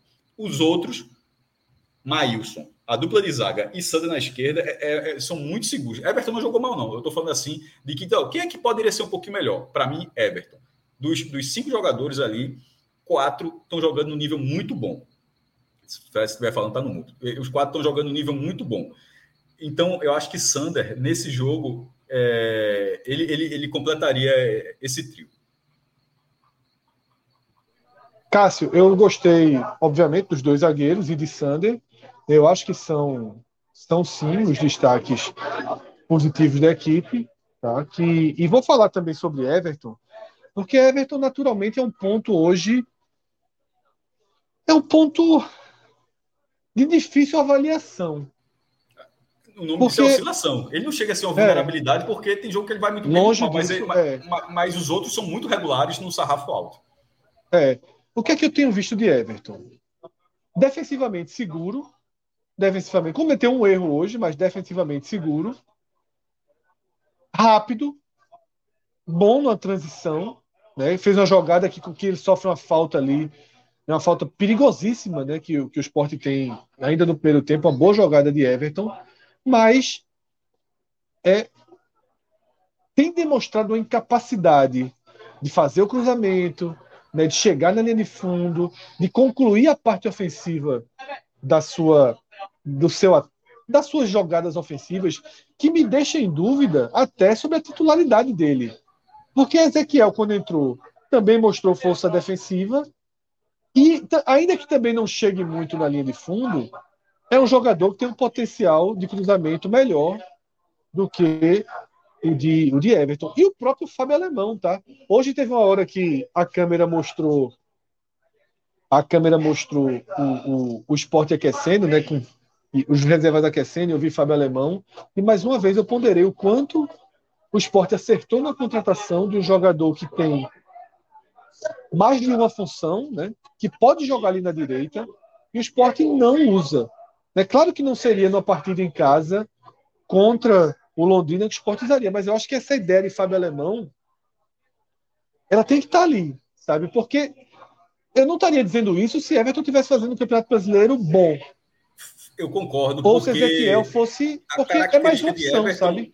a característica de Everton, Fred, é, mu é muito curioso a forma como no profissional ele joga rendendo nos setores de forma inversa a, na base. Na base, ele chegou a ser a, a especulado como um atacante, assim, para esse cara vai ser atacante, porque ele era uma, uma figura onipresente na, nas jogadas ofensivas do esporte. E no profissional, chegou a, ter, a começar assim, como eu sempre relato o jogo contra o Bahia, que foi uma das melhores partidas que o esporte fez, foi na primeira divisão de ano retrasado, venceu por 2 a 0 e teve três gols anulados por impedimento, os três de Everton. Porque era um cara sempre ali chega, aquele aquele Everton daquele jogo era o Everton que todo mundo via na base. Mas dali para frente, ele assim, porque não sei exatamente o que, o que seria, mas ele mudou, ele virou um jogador talvez por orientação dos treinadores, jogador mais precavido, porque é profissional muito mais difícil na base, obviamente. Mas hoje ele é um jogador que joga de forma inversa ao que ele era na base. E aí, supondo que hoje a característica mais segura dele é a questão defensiva e não ataque, aí faz com que ele sofra a concorrência de outras peças. Aí diz, pô, se é para ser defensivo, aí Fábio Alemão talvez seja defensivamente melhor do que ele, já que a outra característica que ele não tem. Tu tá no mudo, Fred, não sei se tu tá falando aí. Estava concordando, Cássio, dizendo o próprio Ezequiel, seja Fábio Alemão, seja. A gente é, se porque se for defensivamente, é. os, os, os, três concorrem do mesmo jeito. Ele era para ter é. diferencial ofensivo. Perfeito. Porque, porque é. ele, o alemão não teria isso, teria menos, e Ezequiel também. Só que esse, esse diferencial ele perdeu da base pro profissional e do é. início da carreira profissional dele para agora 2020. Isso. Ele só tem melhor do que os outros dois a velocidade, né? Que ele é, que ele é mais veloz, mas tem aparecido pouco essa característica. Então eu quis citar Everton por isso, porque. Mas não é uma porta aberta, não. Não, não é, não é, não é. Rainer tá, era tá dando para jogar. Isso. Eu li aqui um comentário agora, não pode jogar na tela, acho que de Ronald, é, que diz que Lisca fez aí grandes elogios aí a Everton, né, no, na coletiva, dizendo que será um dos melhores laterais do Brasil, que tem pontos positivos muito fortes, né, e precisa melhorar alguns aspectos defensivos. É, na Série B não vem sendo assim. Essa era a visão que a gente tinha pronta de Everton, mas não é, não, né, não é isso que, que, que tem aparecido. Tá? E mais Cássio, eu completo a lista com o Fabinho, tá? Que para mim, de novo, muito bem. Eu não falei de Fabinho, não, muito falei, bem. Pô. Falou não, falou não. Falou Sabieri e, e, e, e Sander. Peraí.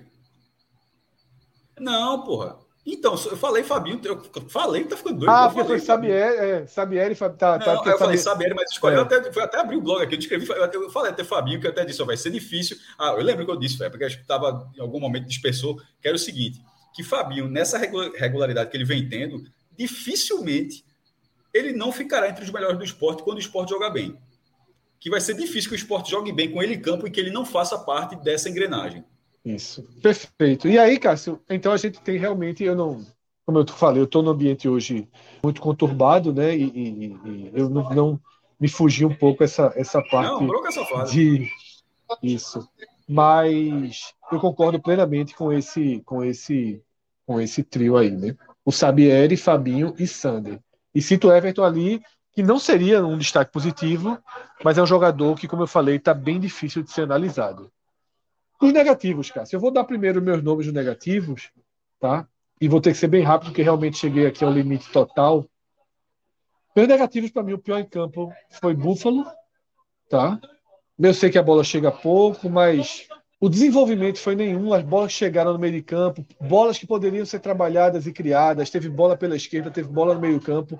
Pouco antes de ser substituído, inclusive ele erra uma, que acho que até é o que levou Lisca a, a irritação. Então, para mim, Búfalo, Thiago Lopes, uma peça desaparecida do jogo, inútil, tá? Que para mim foi um problema, porque se ele não tá ali, é só no gol. Se ele não tá ali, sabe, Cássio? Até teve uma chance também, que foi ele, que teve a outra cabeçada no segundo tempo. Né? Foi, foi ele que cabeceou uma bola vinda pela esquerda. Mas se não tem ele ali, para mim, exportaria com um, no caso, o William Oliveira, com um volante mais seguro, podendo soltar um pouco mais Blas. E o terceiro nome que eu incluo na lista é o de Alanzinho, que acrescenta muito pouco, né? Me irritou bastante né, em alguns momentos, e outros ele conseguiu trabalhar para sofrer algumas faltas, mas é, eu fico com esses três nomes, tá? Búfalo, Thiago Lopes e Alanzinho. Vamos lá. Primeiro, um, uma observação muito boa de Clayton Mello, ele falou rapidamente, que acho que é, a gente esqueceu, e é, é preciso destacar, Everton joga no lado mais fraco do esporte. A gente cita tanto que o esporte não tem pontas direita, é, um, um, ponta direita que preste, então é, é, se não tem, você dificulta até uma tabela com quem está vindo de trás, o jogador que, que faça uma aproximação, enquanto no lado esquerdo os, os, os, pontas do esporte funcionam melhor do lado esquerdo e o melhor jogador do time é um cara que joga naquele setor. Então, concordo com o Cleiton. Eu acho que isso pode ser sim algo que atrapalha o futebol de Everton. Não sei se chega a ser determinante, mas acho que vale sim ser citado. É, sobre os piores do esporte, eu não coloquei Thiago Lopes porque é, eu acho que nesse jogo, eu geralmente faço assim o pódio, nem sempre eu crio, eu, nem, nem, sempre eu coloco o pódio. De vez em quando eu boto o melhor que teve um, boto dois jogadores, o piores eu boto um ou três, eu não tenho, lá no blog eu não tenho uma regra, não. Eu vou mais ou menos pela quantidade de, de gente que eu acho que, que eu vi que teve isso. Então, eu não acho que esse jogo do esporte seja um jogo onde o esporte teve três piores. É, eu acho que foi um jogo muito foi um, foi um jogo controlado, não foi um jogo de imposição, como a gente já falou aqui né, né, nesse, nessa, nesse podcast, nessa live, mas não, não foi um jogo para ter três jogadores que estavam é, com atuações horrorosas. Thiago Lopes, eu acho que ele foi abaixo, mas não chega a ser o pior, porque até dele para os outros dois tem uma distância. Buffalo foi muito mal, é uma característica diferente da, da Negas, ele não teria como ter aquela velocidade, em vários momentos, até por não receber a bola, ele recuava para tentar receber a bola. Enfim, é uma dificuldade que o esporte tem ofensivamente que Lisca tem que trabalhar, tentar, tem que buscar uma solução. E quando as bolas chegaram e, e no Buffalo, ele também teve a própria deficiência dele não dá prosseguimento dessa vez. É, então acho que ele foi mal. E Alanzinho, nesse caso, porque ele Alanzinho já teve, teve uma atuação boa, que foi aquela contra o Souza na Copa do Nordeste, e algumas outras boas entradas. E depois perdeu todo o espaço. Dos jogadores que perderam espaço com o Dalpozo, é, Blas, Dalpozo estava equivocado, e Alanzinho, nesse momento, Dalpozo não estava tão equivocado. Assim, é, Alanzinho ele jogou quase a partida inteira porque Giovanni saiu ali machucado. Né? Talvez, talvez Alanzinho, até pela questão física dele, é jogador. O Sport vai ser um time mais batalhador, um cara que, um time que pressiona mais a bola, um time que precisa ser um time mais forte. Talvez Alanzinho não tenha muito essa característica. É, ele talvez não ganhe a titularidade, mas ele seja aquele jogador para a reta final, que foi até quando ele rendeu, inclusive, nos últimos, nos últimos minutos. Da forma como ele entrou hoje, foi quase uma titularidade, porque ele entrou no início do jogo. E nesse, nessa característica, mesmo com o Sport à frente no placar, ele, ele acabou sendo uma figura muito abaixo. Então, é, eu acho que ele está desperdiçando oportunidade. Ainda ele, ele pode ser útil, ele não está naquela categoria do jogador que você não entende mais por que, que, que entra, mas hoje foi uma oportunidade desperdiçada, porque ele tinha toda a atmosfera a favor, o placar a favor, e mesmo assim acabou rendendo muito abaixo de, outros, de outras figuras do meu campo. Então, é, eu acho que Thiago Lopes não foi nesse nível eu, é, não chegou a atrapalhar. Em alguns momentos, acho que a Lanzinho atrapalhou, porque a, a, questão ofensiva passava por ele, ele não conseguia dar prosseguimento. Na marcação, ele tem uma deficiência que, que a contrapartida seria justamente ó, ele, ele oferecer oportunidades ao time e, e, acabou não tendo isso. Então, eu só cito dois jogadores nessa lista, Fred. Não sei se Fred deu ninja aí. Cássio, é, não, tô, aí? não, tô, não tô podendo ligar a câmera aqui, momento. Eu disse, como é que fica agora? Vou ficar sozinho aqui, meu? Não, não, estou por aqui. É, na verdade, a gente chega basicamente ao final do programa, mas você entrou no programa querendo né, comentar falar. um pouco sobre o que a os cortes que a transmissão fez na partida, né, para mostrar ali o Fluminense chegando no estádio, saindo do hotel, não sei exatamente o que era aquela imagem, acho que saindo do hotel, né? É, e chegou a tirar, chegou a cortar a imagem por inteiro, né, em alguns momentos. Veja só, se tu não lembra agora, aí é cortar. Eu até eu queria ter falado desse assunto que eu vou falar agora, mas eu nem lembrava mais. É, isso aqui é uma cornetada é, de um assinante tem colegas de trabalho, tem essa questão toda, mas estou falando como assinante. Eu sou assinante do Premiere. Eu assisto pelo computador, não tenho mais o, o aparelho para ver na televisão, eu vejo no computador e tal. É, e eu reforço o Premiere. Esse jogo era espelhado com o Sport TV. A Sport TV costuma fazer isso. E no Sport TV, no canal, você entende a programação diferente. Em algum momento da história, chega havia a equipe do Premiere e a equipe do Sport TV. E aí, nos últimos anos, é uma coisa só. Eles, eles espelham o mesmo narrador, ou seja, o cara faz a mesma programação. E aí começa o problema. Porque esse jogo, sendo para o Sport TV, como foi para o Sport TV, é, na programação do Sport TV, o jogo seguinte que está passando, Fluminense Ceará, seria o jogo seguinte e, e teria o pré-jogo. A despedida de Fred, um dos maiores ídolos do Fluminense, jogador que já jogou Copas do Mundo pela seleção brasileira, que, que um dos maiores artilheiros da história do Campeonato Brasileiro da Série A e um, e um grande atacante que merece as homenagens que está recebendo com o Maracanã lotado. É, e isso valia na programação do Sport TV. Só que esse jogo, ao ser espelhado com o Premier, ele virou um problema muito grave. Porque eu estava assistindo pelo Premier o jogo Sport Londrina. Com todo respeito, eu estava cagando para Fluminense Ceará. Eu estava vendo Sport e Londrina. Paguei pelo pay-per-view para e escolhi, porque tem vários jogos acontecendo ao mesmo tempo, paguei e escolhi ver esse jogo. Já me incomodou quando a tela ficou dividida. A tela, porque eu tô, até porque eu tô vendo, lembre-se que eu tô vendo no computador, tá? Ou seja, a tela dividida vai ficar bem pequenininha aqui, a tela vai ficar, a tela vai ficar bem, bem curta aqui. Para mostrar o, a delegação do Fluminense com o Fred, não, isso não é normal mostrar, isso era justamente por causa de Fred. Fred saindo do hotel, é, recebendo o abraço da família, chegando no Maracanã, repórter dizendo ah, como é que tá a situação, Maracanã chegando, beleza. Aquilo já me incomodou. O passo seguinte, isso aconteceu acho que duas vezes. Aí o passo seguinte foi ficar tela cheia na chegada do Fluminense. Ah, porque era só um lateral para o esporte. Meu irmão, não interessa, velho. Assim, Cássio, da primeira vez, da primeira vez, o corte, o esporte estava saindo, ia tocar uma bola na saída, foi no final do primeiro tempo, o esporte ia tocar uma bola na saída de área, que pela câmera, eu tava, o cara do Londrina estava se aproximando. eu estava vendo com o Celso. Cheia, tela cheia, tela cheia. Que... Eu e Celso, a gente foi pro Flash Score para ver se o cara tinha tomado a bola e feito gol, pô. Eu disse, não. Se fosse gol, acho que eles tinham cortado para o jogo de novo, né? Mas aí seria uma vergonha. Eu fui nervoso, maior, né? pô. É, Mas isso quase aconteceu no segundo tempo, porque no primeiro tempo aí cortou para tela cheia. Aí eu, aí eu escrevi no intervalo, só galera, isso aí é assim, mas isso é, isso é errado, velho. Primeiro, já era errado, a cobertura. É... Fred merece todas as homenagens. Essa não é a questão. Mas não é um amistoso. Fred é, Fred. Pessoal da edição, pessoal da edição, é, por favor, guarde esse áudio para Fred, Fred do, histórico. É, eu nem me liguei agora, até cair nessa. Merece todas as homenagens. Mas não é um amistoso. Não, não é um amistoso. O, é, vale três pontos para a primeira, primeira divisão.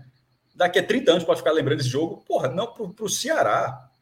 Meu irmão, o Ceará. O Ceará tá nem aí, velho assim, a torcida, aí, não vou nem dizer instituição, mas a torcida, a torcida do Ceará quer, quer, quer ganhar o ponto, meu irmão, que empatar, quer vencer o jogo, assim, tá preocupada com a situação do time no brasileiro, e assim, parecia um amistoso, assim, o Ceará de é, passageiro, coadjuvante, é, e assim, é coadjuvante, e aí isso acontece, por exemplo, como o esporte foi naquele milésimo gol de Romário, é, naquele jogo São Januário. Só que a torcida do esporte não queria levar o milésimo gol de Romário, mas a torcida do esporte queria ganhar o jogo em São Januário pra, por causa do brasileiro, não era para apagar a festa de Romário. Era para ganhar ponto no brasileiro. A do Ceará, você não quer ganhar três pontos para morgar a festa de Fred. Não, pô. Quer ganhar três pontos porque é uma das 38 oportunidades que o clube tem de ganhar a primeira divisão. Então, já a cobertura de ignorar, o, ou praticamente de ignorar o Ceará, já achei assim, bizarro. Mas beleza. Vai para o segundo tempo. Aí no segundo tempo, de novo, já voltou com a tela cheia. E nesse caso, esse primeiro que você, esse caso que o Fred citou no primeiro tempo foi assim, foi um vislumbre de uma oportunidade, de uma lateral e não aconteceu nada. A do segundo tempo foi muito pior. A do segundo tempo, a bola realmente estava com Londrina trocando passe na meia-lua, porra. E assim, aí, aí, aí mais saiu. Foi, foi pro Maracanã. Disse, porra, isso é desrespeito, velho. Porque tinha muita gente que tinha muita gente que estava ali, beleza, esperando, tinha torcedor do Fluminense esperando para a próxima rodada, beleza, espera mais um pouco, mas para quem estava, quem pagou para ver o jogo, no, não, no Premier é no, no Premier é inaceitável. É, por isso que eu estou reforçando. Era muito ruim, o Premier é inaceitável. No, no Sport TV seria muito ruim e eu não sou assinante do Sport TV. Eu não, eu não tenho, não tenho. Eu, tenho. eu sou assinante do Premier, por isso que eu estou reforçando bem, estou deixando isso bem claro o tempo todo, e expliquei a situação de ser espelhado. Como assinante do Premier, eu fiquei muito puto. Assim, eu fiquei muito puto, porque. É, porque, tava, porque não é porque quando o sinal cai, é um erro técnico. A, a, a, o sinal caiu, erro técnico, a internet caiu, erro meu do provedor, enfim, qualquer, aí beleza. Mas aí é simplesmente uma escolha do diretor de programação. E a, a escolha do diretor, do diretor de programação, eu, eu escrevi no Twitter que foi muito equivocada. Isso para deixar isso gastando toda a educação que eu tenho para não falar outra coisa.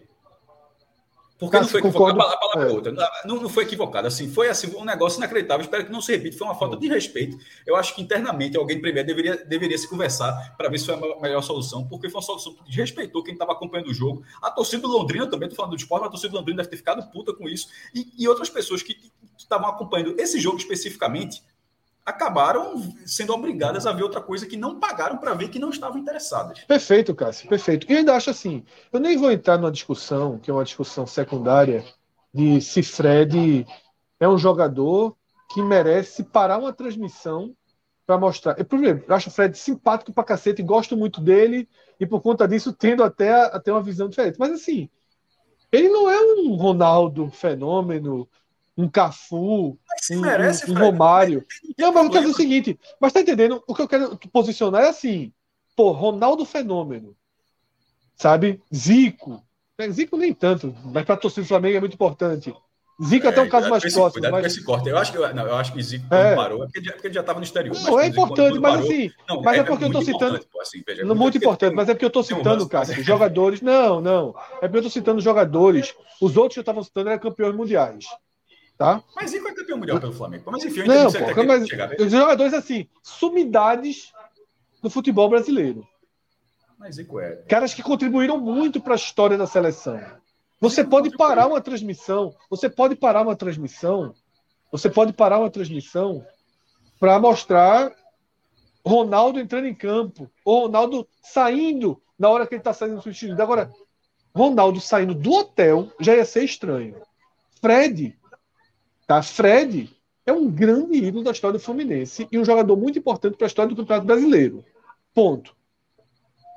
Não pode parar uma transmissão de pay-per-view do esporte para mostrar que o jogador poderia fazer o que quisesse. No Sport TV poderia fazer o que quisesse. Com ressalvas, tá? Não, mas, ressalvas. mas, mas, você entenderia, porque é um canal de esporte. Entendo, é um entendo, entendo, tem, entendo. Porque se fosse entendo. um plantão, até assim, se fosse um plantão é, o time da seleção brasileira de vôlei inteiro caiu no doping. Porra, eu acho que, acho que pararia. Aí, pararia, pararia, perfeito. É. Ou seja, existe isso, pararia, cara, aconteceu uma bizarrice dessa assim. E o do próprio Fred, mas assim, num canal de esporte, num outro, num canal específico, pago para ver jogo, você tá pagando para ver aquele jogo e você perdeu o jogo, você está assistindo para ver outra coisa, não faz o menor sentido. Assim, Concordo quem autorizou isso aí é, é assim, foi uma coisa, não sei se, aconteceu, se aconteceu outras partidas, não sei se Criciúma e Vasco, que estava rolando, se fizeram a mesma coisa que Criciúma e Vasco, que estava no Sport TV, se pararam para ver, não faço a menor ideia. Rodrigo, Mas, Rodrigo assim... fez uma busca no, no Twitter aí. Vê, vê, vê se. Eu acho que não fizeram, não, porque era só Premier, mas. Coloca aí, Rodrigo, porque eu vi que o Rodrigo é, colocou a busca despedida é, Fred Esporte, bota despedida Fred Vasco. Certamente não fez, cara, senão a gente tava explodindo aí. Não fez. Porque, o que, o que, é, é, é o que fez foi um sinal único. O que fez foi o que você explicou. Um sinal único né, do Sport TV para o Premier e foi um, uma preguiça né, do Sport TV. Não, não, não foi, não foi tá? preguiça, não. Veja só, não foi preguiça porque foi intencional. É, foi escolha ruim. Sim, o erro é intencional. A preguiça mas é, não é tipo, preguiça, não, mas aí mas... a transmissão é única, Cássio. Mas faz o corte só em uma. Por isso que eu chamei de preguiça. Tá ah. Tá entendendo? A transmissão é a mesma, o narrador é o mesmo, mas ó, o corte mas aí não tem como, um.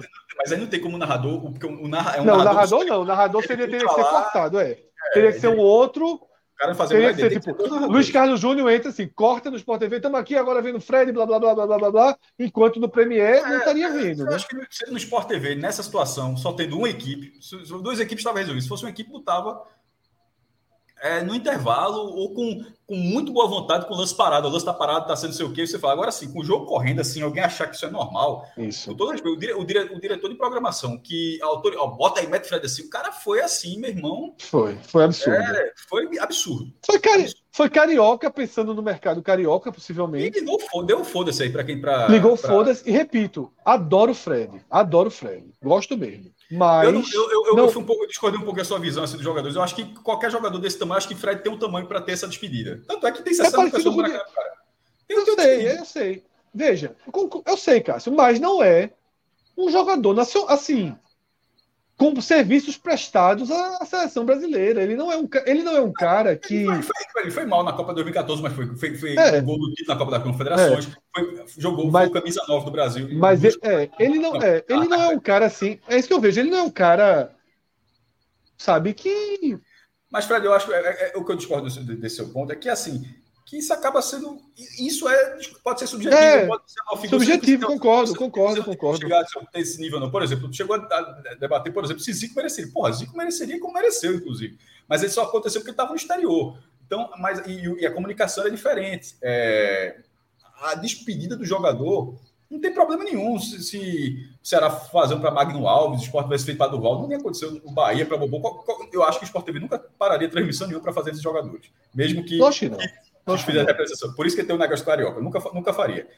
Mas o ponto não é esse. O ponto é a escolha de passar por cima de um outro público que está vendo outra coisa e, vo, e você tratar como. Num canal, num canal pago do pago, né? Sport TV é pago. Se, e, e outra e o, coisa. E o Premier é exclusivo pelo jogo, né? A torcida do Fluminense não é muito maior do que do esporte. O público direto, o público direto do jogo, direto, direto, direto do jogo, inclusive é semelhante. É. é assim, é... Mas tá bom, tá feita, tá feita a corneta, espero que não se repita. Como consumidor, achei uma merda. Tomara que o, isso. o diretor que autorizado é. isso repense ou pelo menos avalie. Não acho que está certo se estiver xingando a gente também assim é, Foda-se, mas é... espero que não que, que, é o tipo de coisa que não que não, não pelo, mais. pelo chat aí a maioria a maioria concordou, inclusive Alex Lucena, né, que é tricolor. Re reclamei como consumidor, repito, deixando claro, mas como consumidor, paguei pelo serviço e, e a entrega do serviço eu, eu, eu, senti um serviço desrespeitado na forma como foi mesmo, Cássio, no foi Premier. No Premier. No Premier. Perfeito, perfeito, Cássio. Excelente comentário. Dessa forma a gente fecha, tá, o nosso telecast de Esporte 2, Londrina 0. Tá? Eu faço três convites aqui. O primeiro, o professor Aníbal, que chegou a rolar um superchat aí do professor, dizendo que quando o foco é respeitado, as coisas dão certo, e ele está certo. Dois, o tá professor jogou. Aí, Cássio, não faz, pergunta difícil, não. Foco foco. Mas tu sabe, tu sabe o... Lógico, lógico, eu sei, ah, eu sei. Foi o professor o foco, o foco. Eu, nessa, nessa eu viajei, faço nem ideia. Não, manda não, professor. Manda não. O foco é, é, é privado. É. Dois, o professor sugeriu que a turma entrasse no Banco Nacional. Eu vou ligar a mensagem, deve estar escrevendo. O professor é foda para segurar, para segurar os segredos. Dois, o professor sugeriu que a turma entre. Tá no intervalo lá no Maracanã, né? O professor sugeriu que a turma entre no intervalo, no, no Bet Nacional e coloque gol de Fred, viu? O professor tá pedindo para turma entrar no Bet Nacional, código do podcast. Pode, escolher quem jogador que vai fazer. A qualquer momento, pode. É mesmo, um jogador específico. Pode, um jogador específico. Nunca apostamos. Então, quem quiser entrar lá, o professor sugere gol de Fred, que vai ter um pênaltizinho mandrake, segundo o professor, que o pênalti. a, a ordem do pênalti é alta. Mas, não vai ter isso, não vai ter isso, não vai ter isso. Mas o professor está sugerindo aí. E o terceiro convite é. Na verdade, é a continuação. A gente vai ter o telecast daqui a pouco, começando outro telecast de Fluminense e Ceará. Esse jogo integra a nossa programação, porque o Ceará está no Maracanã nesse momento perdendo.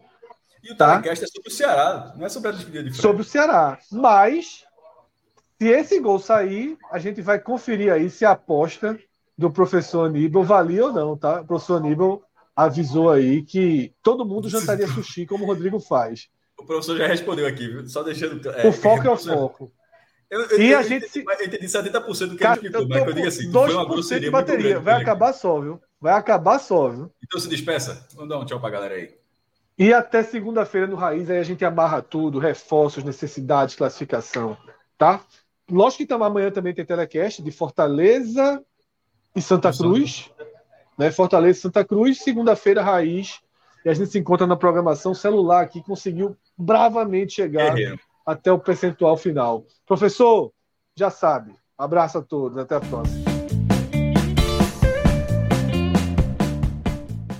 Olá, sejam bem-vindos, sejam bem-vindas a esse telecast em que vamos analisar partida da Série A do Campeonato Brasileiro sobre Fluminense 2, Ceará 1, jogo que aconteceu no Maracanã e que poderia ser simplesmente mais uma partida do Campeonato Brasileiro, um jogo ruim para o, o Ceará, mas que acabou sendo o jogo da despedida de Fred, do Fluminense, e que foi assim que foi tratado né, por boa parte da, da mídia nacional.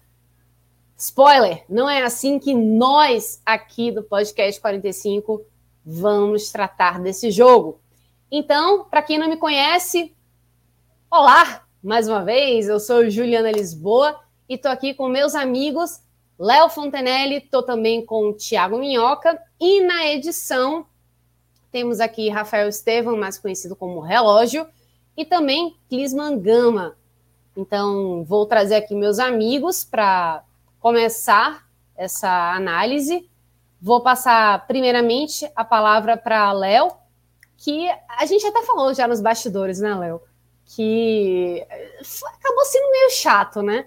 Essa, essa partida ser basicamente reduzida, sem, obviamente, desmerecer o, o talento que Fred é como jogador, né? Foi como jogador, mas é, acabou sendo chato para quem é torcedor do Ceará e até torcedor de outras equipes, né, que teve o, o jogo interrompido para trazer informações sobre essa partida de Fluminense Ceará, essa despedida do Fred e ficar só nessa despedida do Fred quando tinha mais um outro time envolvido nessa partida que precisava de pontos, né? Enfim, o, o Campeonato Brasileiro não é simplesmente se despedir de ídolos, né? Fred, seja bem-vindo. Oh, Misericórdia para isso. Eu falei tanto Fred tantas vezes que fica com isso na cabeça. Léo, seja bem-vindo, por favor. Valeu, Ju. Valeu, Minhoca. É, e a gente falava sobre isso, assim, antes de começar aqui em off. É, uma frase até que o Luca, o Luca lá pro Vitra usa, já chegou a usar, acho que eu vi num tweet dele, é que o torcedor do Ceará hoje se sentiu num Brasil e Argentina sendo Argentina, assim. A transmissão tinha um, um linguajar festivo, ela era voltada para a torcida do Fluminense. E a minha opinião pessoal sobre o tamanho do Fred não nem, nem, nem está em questão aqui. Eu acho que é um, foi um grande jogador, mas eu acho que é uma homenagem completamente desproporcional ao, ao que ele realmente foi. Assim, um grande atacante, mas como dezenas de outros no Brasil, em seus períodos, em suas épocas. É, mas o torcedor do Ceará, a, a, transmissão e, e, a forma como ela foi conduzida, de, de, narrador abrir a transmissão com máscara do Fred, o, o comentarista o Roger Flores colocar a faixa de capitão com o nome do Fred, é, a câmera toda voltada para o Fred, para a torcida, assim, o Ceará tava ali, era um penetra na festa, assim, era um intruso, e, e, e o tom era como se a transmissão precisasse que a festa fosse completa, precisasse da vitória do Fluminense, precisasse do gol do Fred, e, e, o Ceará estava ali para atrapalhar a festa. Era assim, a Argentina evitando a comemoração do Brasil de verde e amarelo, assim. E, e eu acho que é muito importante falar disso aqui nesse espaço, porque é justamente a razão de ser e de existir do podcast 45 Minutos, do NE 45 e, e desse projeto todo, assim. É por isso que ele, que ele só cresce. É por isso que é importante a gente falar para a gente, porque se a gente esperar que, que essa mídia do eixo continue tratando a gente como, como realmente os, os adversários, os, os intrusos na festa. É, fica complicado, assim. Era um jogo muito maior que, que a importância do Fred, era um jogo que valia três pontos, jogo que é para brasileiro. Eu acho que não, não, não, é justo que se resumisse a, a despedida do Fred como foi. É, assim, foi uma transmissão com muito mais cara de Flu TV do que basicamente de, de da mídia que cobre o campeonato. É, não Aliás, tinha nenhum canal alternativo, né? Rapidinho, rapidinho, Léo. Até para a gente também, também não. Eu sei que você vai entrar também na partida, até para falar sobre esse assunto. Eu, eu acho que até o Premier poderia ter feito duas transmissões diferentes. Uma desse, desse tipo, né, mais voltada, talvez até mais para a torcida do Fluminense, por, por todo a questão. Faria mais sentido. E uma mais profissional, né? Porque, obviamente, ali está um outro clube brasileiro disputando o Campeonato Brasileiro, como acho que o Cássio falou lá no, no Twitter dele, né? O cara pagou para assistir o time dele. E a transmissão toda, de teoricamente jornalistas que deveriam. Claro que está acontecendo um, um, um, momento importante ali, né? É a despedida do maior goleador da era dos pontos corridos, o segundo maior goleador do Campeonato Brasileiro. Mas, e aí é que tá, né? O narrador com a máscara, ou o comentarista com a, com a sabe, com a, a faixa ali de capitão, se torna, se torna muito, muito equivocado, entendeu? Eu acho que deveria ter tido realmente uma, uma transmissão falando do que era a despedida do Fred, mas sem muito oba-oba, praticamente como se, como disse o Léo, e que. É, é diferenciar, né? É que, que o Luca mencionou, né? uma... né? Pareceu é, que, que, o Ceará era um time equatoriano, assim, sabe? Assim, era. Não, estamos aqui, o Brasil todo tá junto nessa corrente. E não era isso, né? Assim. Pois é, Minhoca, eu acho que é, é, meio isso também, né? Você diferenciar o, o, dar o peso correto, né, do que, do que é a, a, a situação. Sim. E sendo assim, duas equipes brasileiras que estão disputando a Série A, como você bem pontuou, o Léo também, é aquela coisa, né? Já que é para fazer alguma coisa festiva, então faz uma coisa assim, vamos a parte, né, colocar Exato, né? Colocar cada coisa num, num, quadradinho diferente, né? Se você é torcedor do Fluminense quer ver uma coisa específica para despedida do Fred, então seu lugar é esse aqui, ponto, da transmissão. Agora, se você simplesmente quer ver o jogo de futebol, você sendo torcedor do Fluminense, do Ceará ou qualquer outro time que esteja interessado nessa, é, é, nessa partida, que pode ter alguma influência na tabela para o seu time, de fato, então o, o jogo que você vai assistir tá nesse lugar aqui, ponto. Agora, o que eu acho esquisito e, e, e complicado de você mostrar para o Brasil inteiro apenas num, num, num local é, é, você vestir uma camisa, né? É. Dentre duas camisas brasileiras, dentre duas camisas. É, e você simplesmente achar que é isso aí, pronto. Quando na verdade não exatamente assim, né? Tudo bem que todo mundo entende qual é o protagonismo de Fred no cenário brasileiro, ok, e a relação que ele tem com o Fluminense também, mas não dá para você tirar da, da equação que existe um outro time brasileiro ali jogando Até contra porque... o Fluminense e querendo ganhar também, né? Se eu não me engano, o Luiz Otávio hoje, né, Léo, completou 250. Não, só para deixar claro, não estou dizendo que Luiz Otávio merecia a mesma relevância, porque um está se aposentando e o outro vai continuar jogando, que no caso é o Luiz Otávio. Mas é um pouco, do, um pouco desse tom, sabe? Todo jogo, assim, todo jogo também não, mas alguns jogos durante o ano, sempre tem um clube celebrando algum número específico de um determinado atleta. Ah, chegou a 100 jogos pelo clube, marcou o gol de número 50, entendeu? É, enfim, algum tipo de homenagem está acontecendo. E geralmente, quando você vai ver uma transmissão dessa no Premiere, na Sport TV, se ressalta, mostra lá a imagem. Olha, foi lá o Sérgio Alves recebeu uma placa do presidente e tudo mais. Essa questão, o próprio Ceará também deu até uma placa para o Fred. Mas coloca do. Assim, entendendo que está tendo uma transmissão de uma partida de futebol, a maneira como se vendeu em uma parte da transmissão é como se fosse um amistoso, pô. O último jogo do Romário, entendeu? O último jogo do Ronaldo Fenômeno. Era uma partida de futebol de Série A, pô. Valia demais para as duas equipes. E eu acho que, claro, tinha toda a festa, mas eu acho que para a cobertura esportiva, opinião minha, cada um pode achar, mas eu acho que deveria ter tido um pouco mais de equilíbrio, porque era uma partida que valia para as duas equipes. Faltou, acho que, abordar mais assuntos sobre o Ceará, do momento do Ceará, sobre Marquinhos, enfim, situações. Ficou muito na a festa e quase como pano de fundo uma partida de futebol de uma Série A. Então, eu senti muito isso do, ao longo do dia, né? né? O próprio Cássio mencionou, assistindo esporte, parecia que estava. Não, mas o Papa, é, é, o Papa estava chegando no Brasil, né? O Ceará estava envolvido, o Ceará ainda estava, pelo menos, diretamente envolvido na partida. Agora você imagina o sentimento do torcedor do esporte e do Londrina, que estava assistindo é. um jogo de Série B que não tinha qualquer relação. Você pagou pelo produto PPV. É verdade. E você está em ter um jogo do seu time interrompido para mostrar, pelo amor de Deus, cara. Pelo amor de Deus. Sim. Se o torcedor do Ceará se sentiu é, é, desrespeitado, você imagina o torcedor do esporte, do Londrina. É.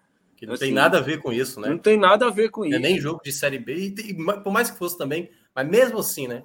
Nem, nem ponderando da Quem está interessado, muda o canal e vai assistir o Fred. No meio do intervalo do seu jogo, você acha relevante. Agora você não tem opção, você pagou para ver. Você, é, é o pay-per-view, você fez a opção de comprar para ver, para ter o seu time destacado e a opção de assistir o jogo que você quiser. Correto. Você escolhe lá o seu time de coração.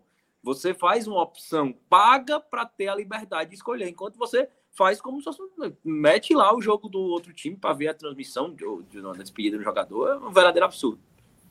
Olha só, vou, vou entrar aqui rápido, porque o Francisco Paulo entrou no YouTube agora e falou que tirou o like dele porque a gente não lê as mensagens. A gente lê, Como calma, assim?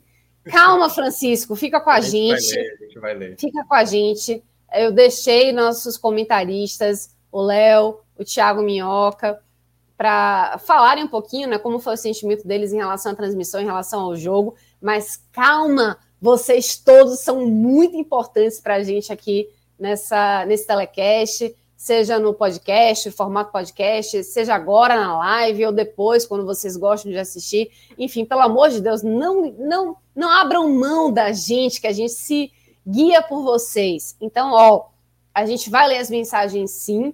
E a gente pede para que vocês mandem perguntas, que vocês mandem seus questionamentos, até comentários, enfim, porque isso que guia muito a nossa análise. E eu passo isso né, para Léo, para Thiago Minhoca. E aí, ó, o Francisco Paulo dizendo que deu like de novo.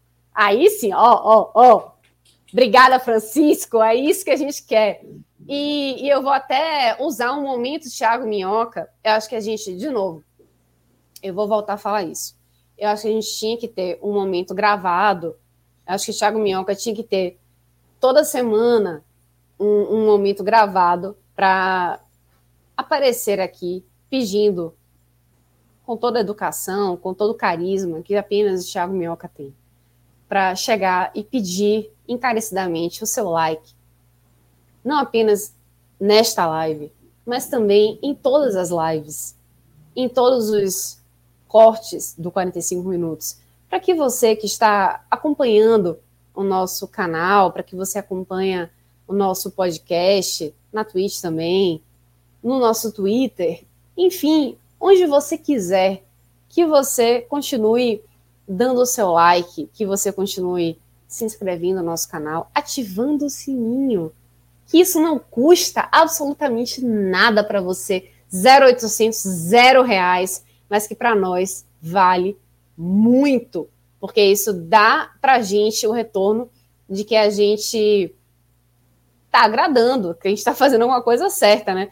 O Fabiano Souza está ó, tá concordando comigo. O Fabiano Souza está dizendo aqui, ó, faz uma live gravada só minhoca pedindo like.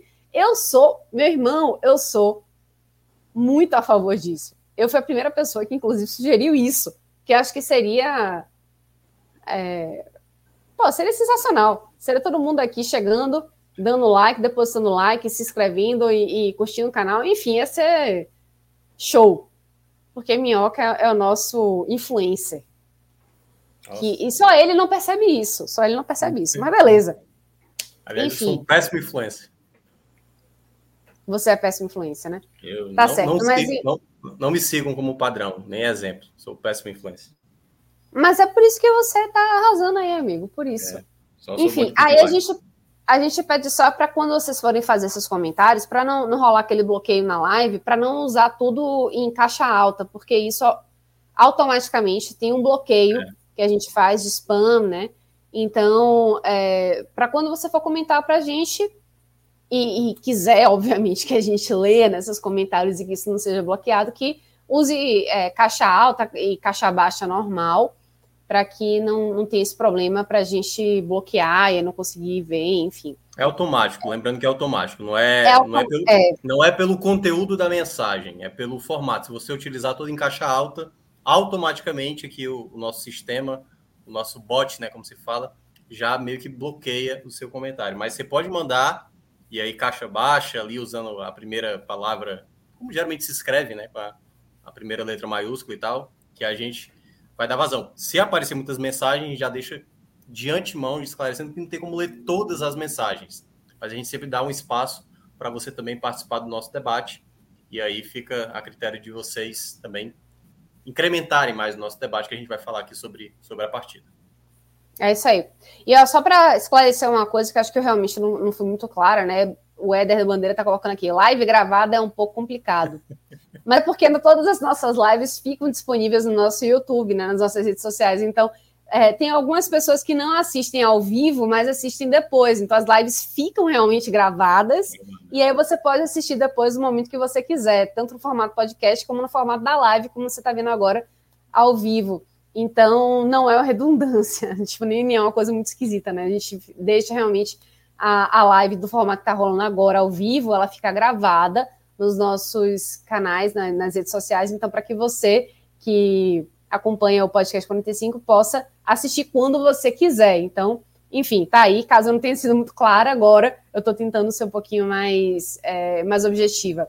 Mas é isso aí, minha gente. Vamos lá, entrando então nessa nessa partida que não teve assim um, um resultado tão, tão bom para o, o Ceará, né?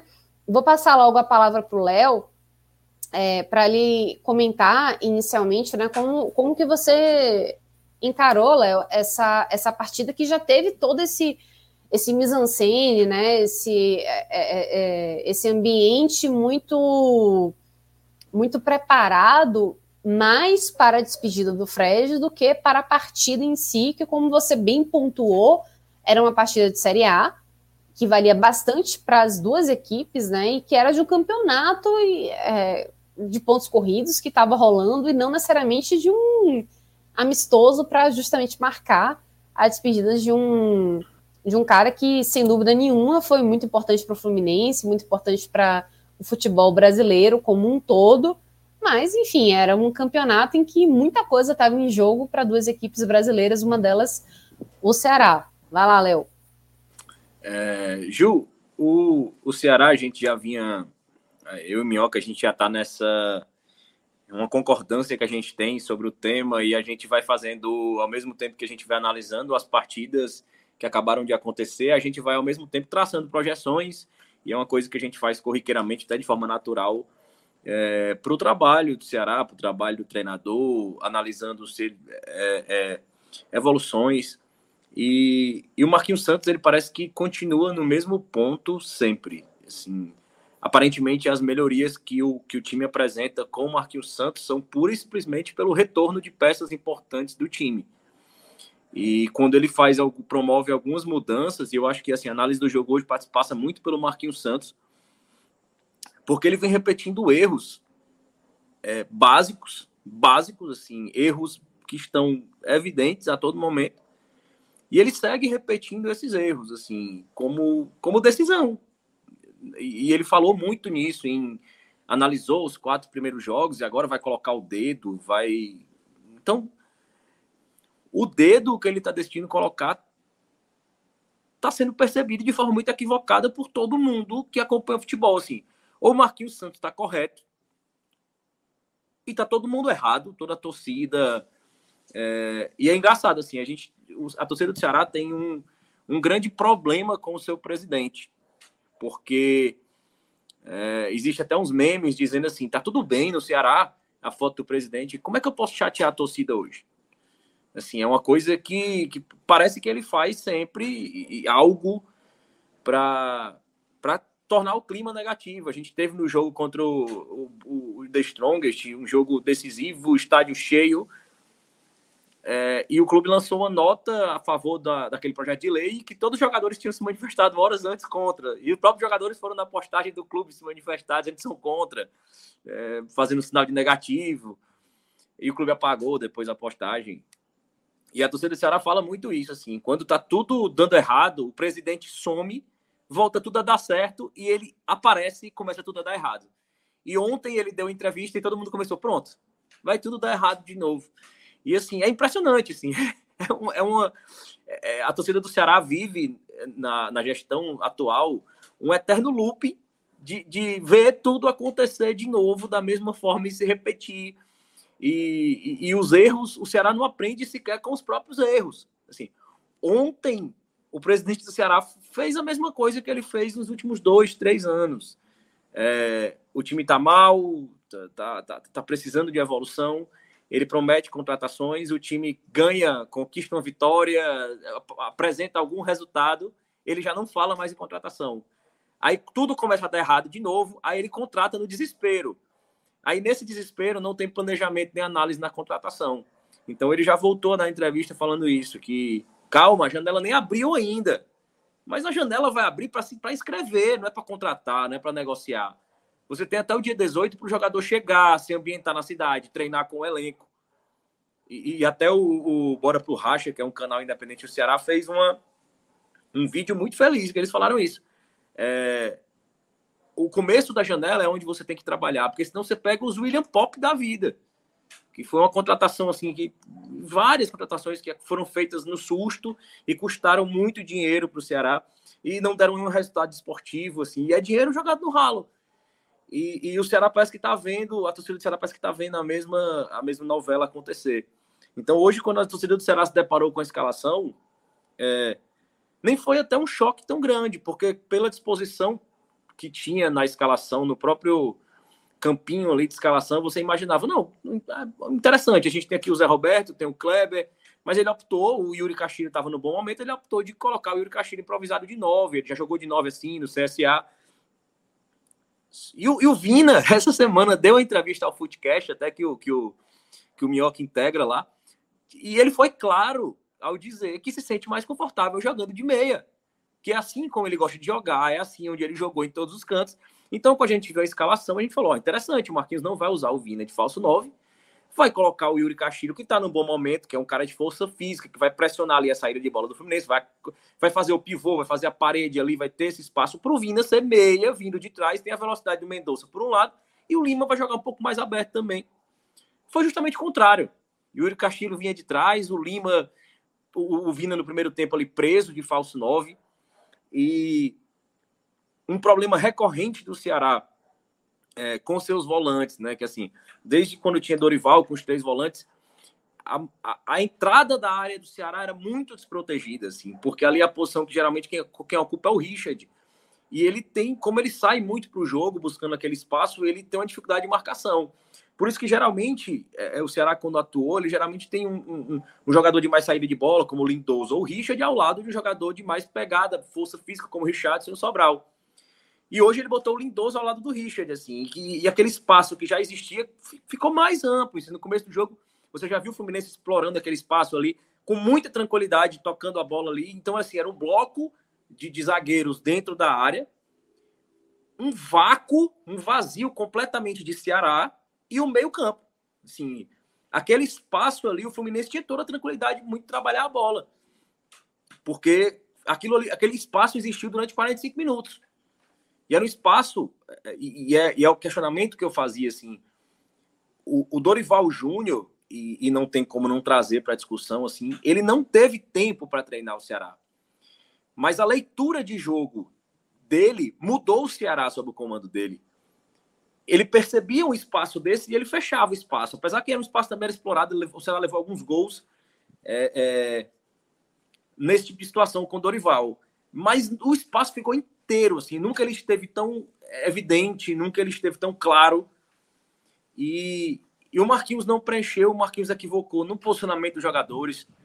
É, e ele já vinha com essa fragilização. A, a situação dele no Ceará já era muito fragilizada. A vitória como tu The Strongest foi uma vitória maiúscula, mas é, a gente até comentou no telecast assim que a, que a, evolução percebida foi muito da parte da vontade dos jogadores, foi muito perceb, é, percebida em relação à volta de peças importantes, porque você aumenta substancialmente a, a, qualidade do time com a volta de Mendonça, de Lima, de, ou de Vina, de Luiz Otávio, de João Ricardo, você aumenta muito assim a qualidade e isso se refletiu hoje em vários momentos do jogo, é, é, onde o Mendonça tentava, o Luiz Otávio seguia firme ali na zaga, o João Ricardo pegou uma, foi uma defesaça ali no começo do jogo ali, uma, uma bola muito difícil e e, e é, assim é, a falta de leitura do Marquinhos de, de, de momentos do jogo onde são evidentes de posicionamento, de espaço é, incomoda demais. Incomoda demais. É, é, é, uma, é uma demora recorrente para mexer. Ele geralmente faz a primeira mexida com 30 minutos do segundo tempo. Ele troca uma peça por outra das mesmas características. Ele não busca mudar um jogo nem perdendo.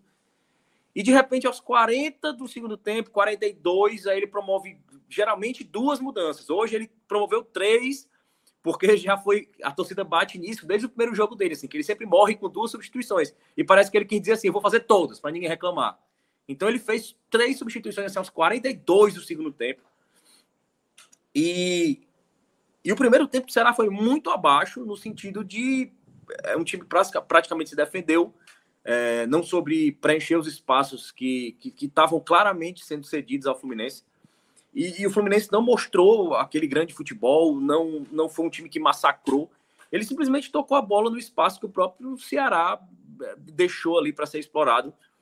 E, e, muita dificuldade do Ceará com essa saída de bola, porque a, a figura fundamental do Vina jogando no meio-campo, como ele jogou contra o próprio The Strongest, e onde ele foi muito responsável por essa distribuição de bola, era um time também que cedia espaços.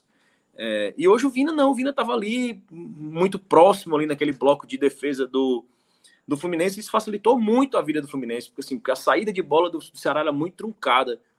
E o Vina precisava voltar, às vezes, muito para pegar a bola, e, e havia realmente uma confusão na ocupação do espaço.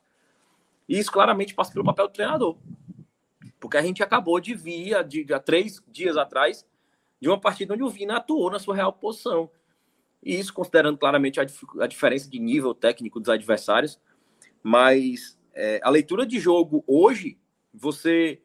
O Ceará perdendo o jogo, assim, uma, uma bola parada, um, um, erro de marcação absurdo.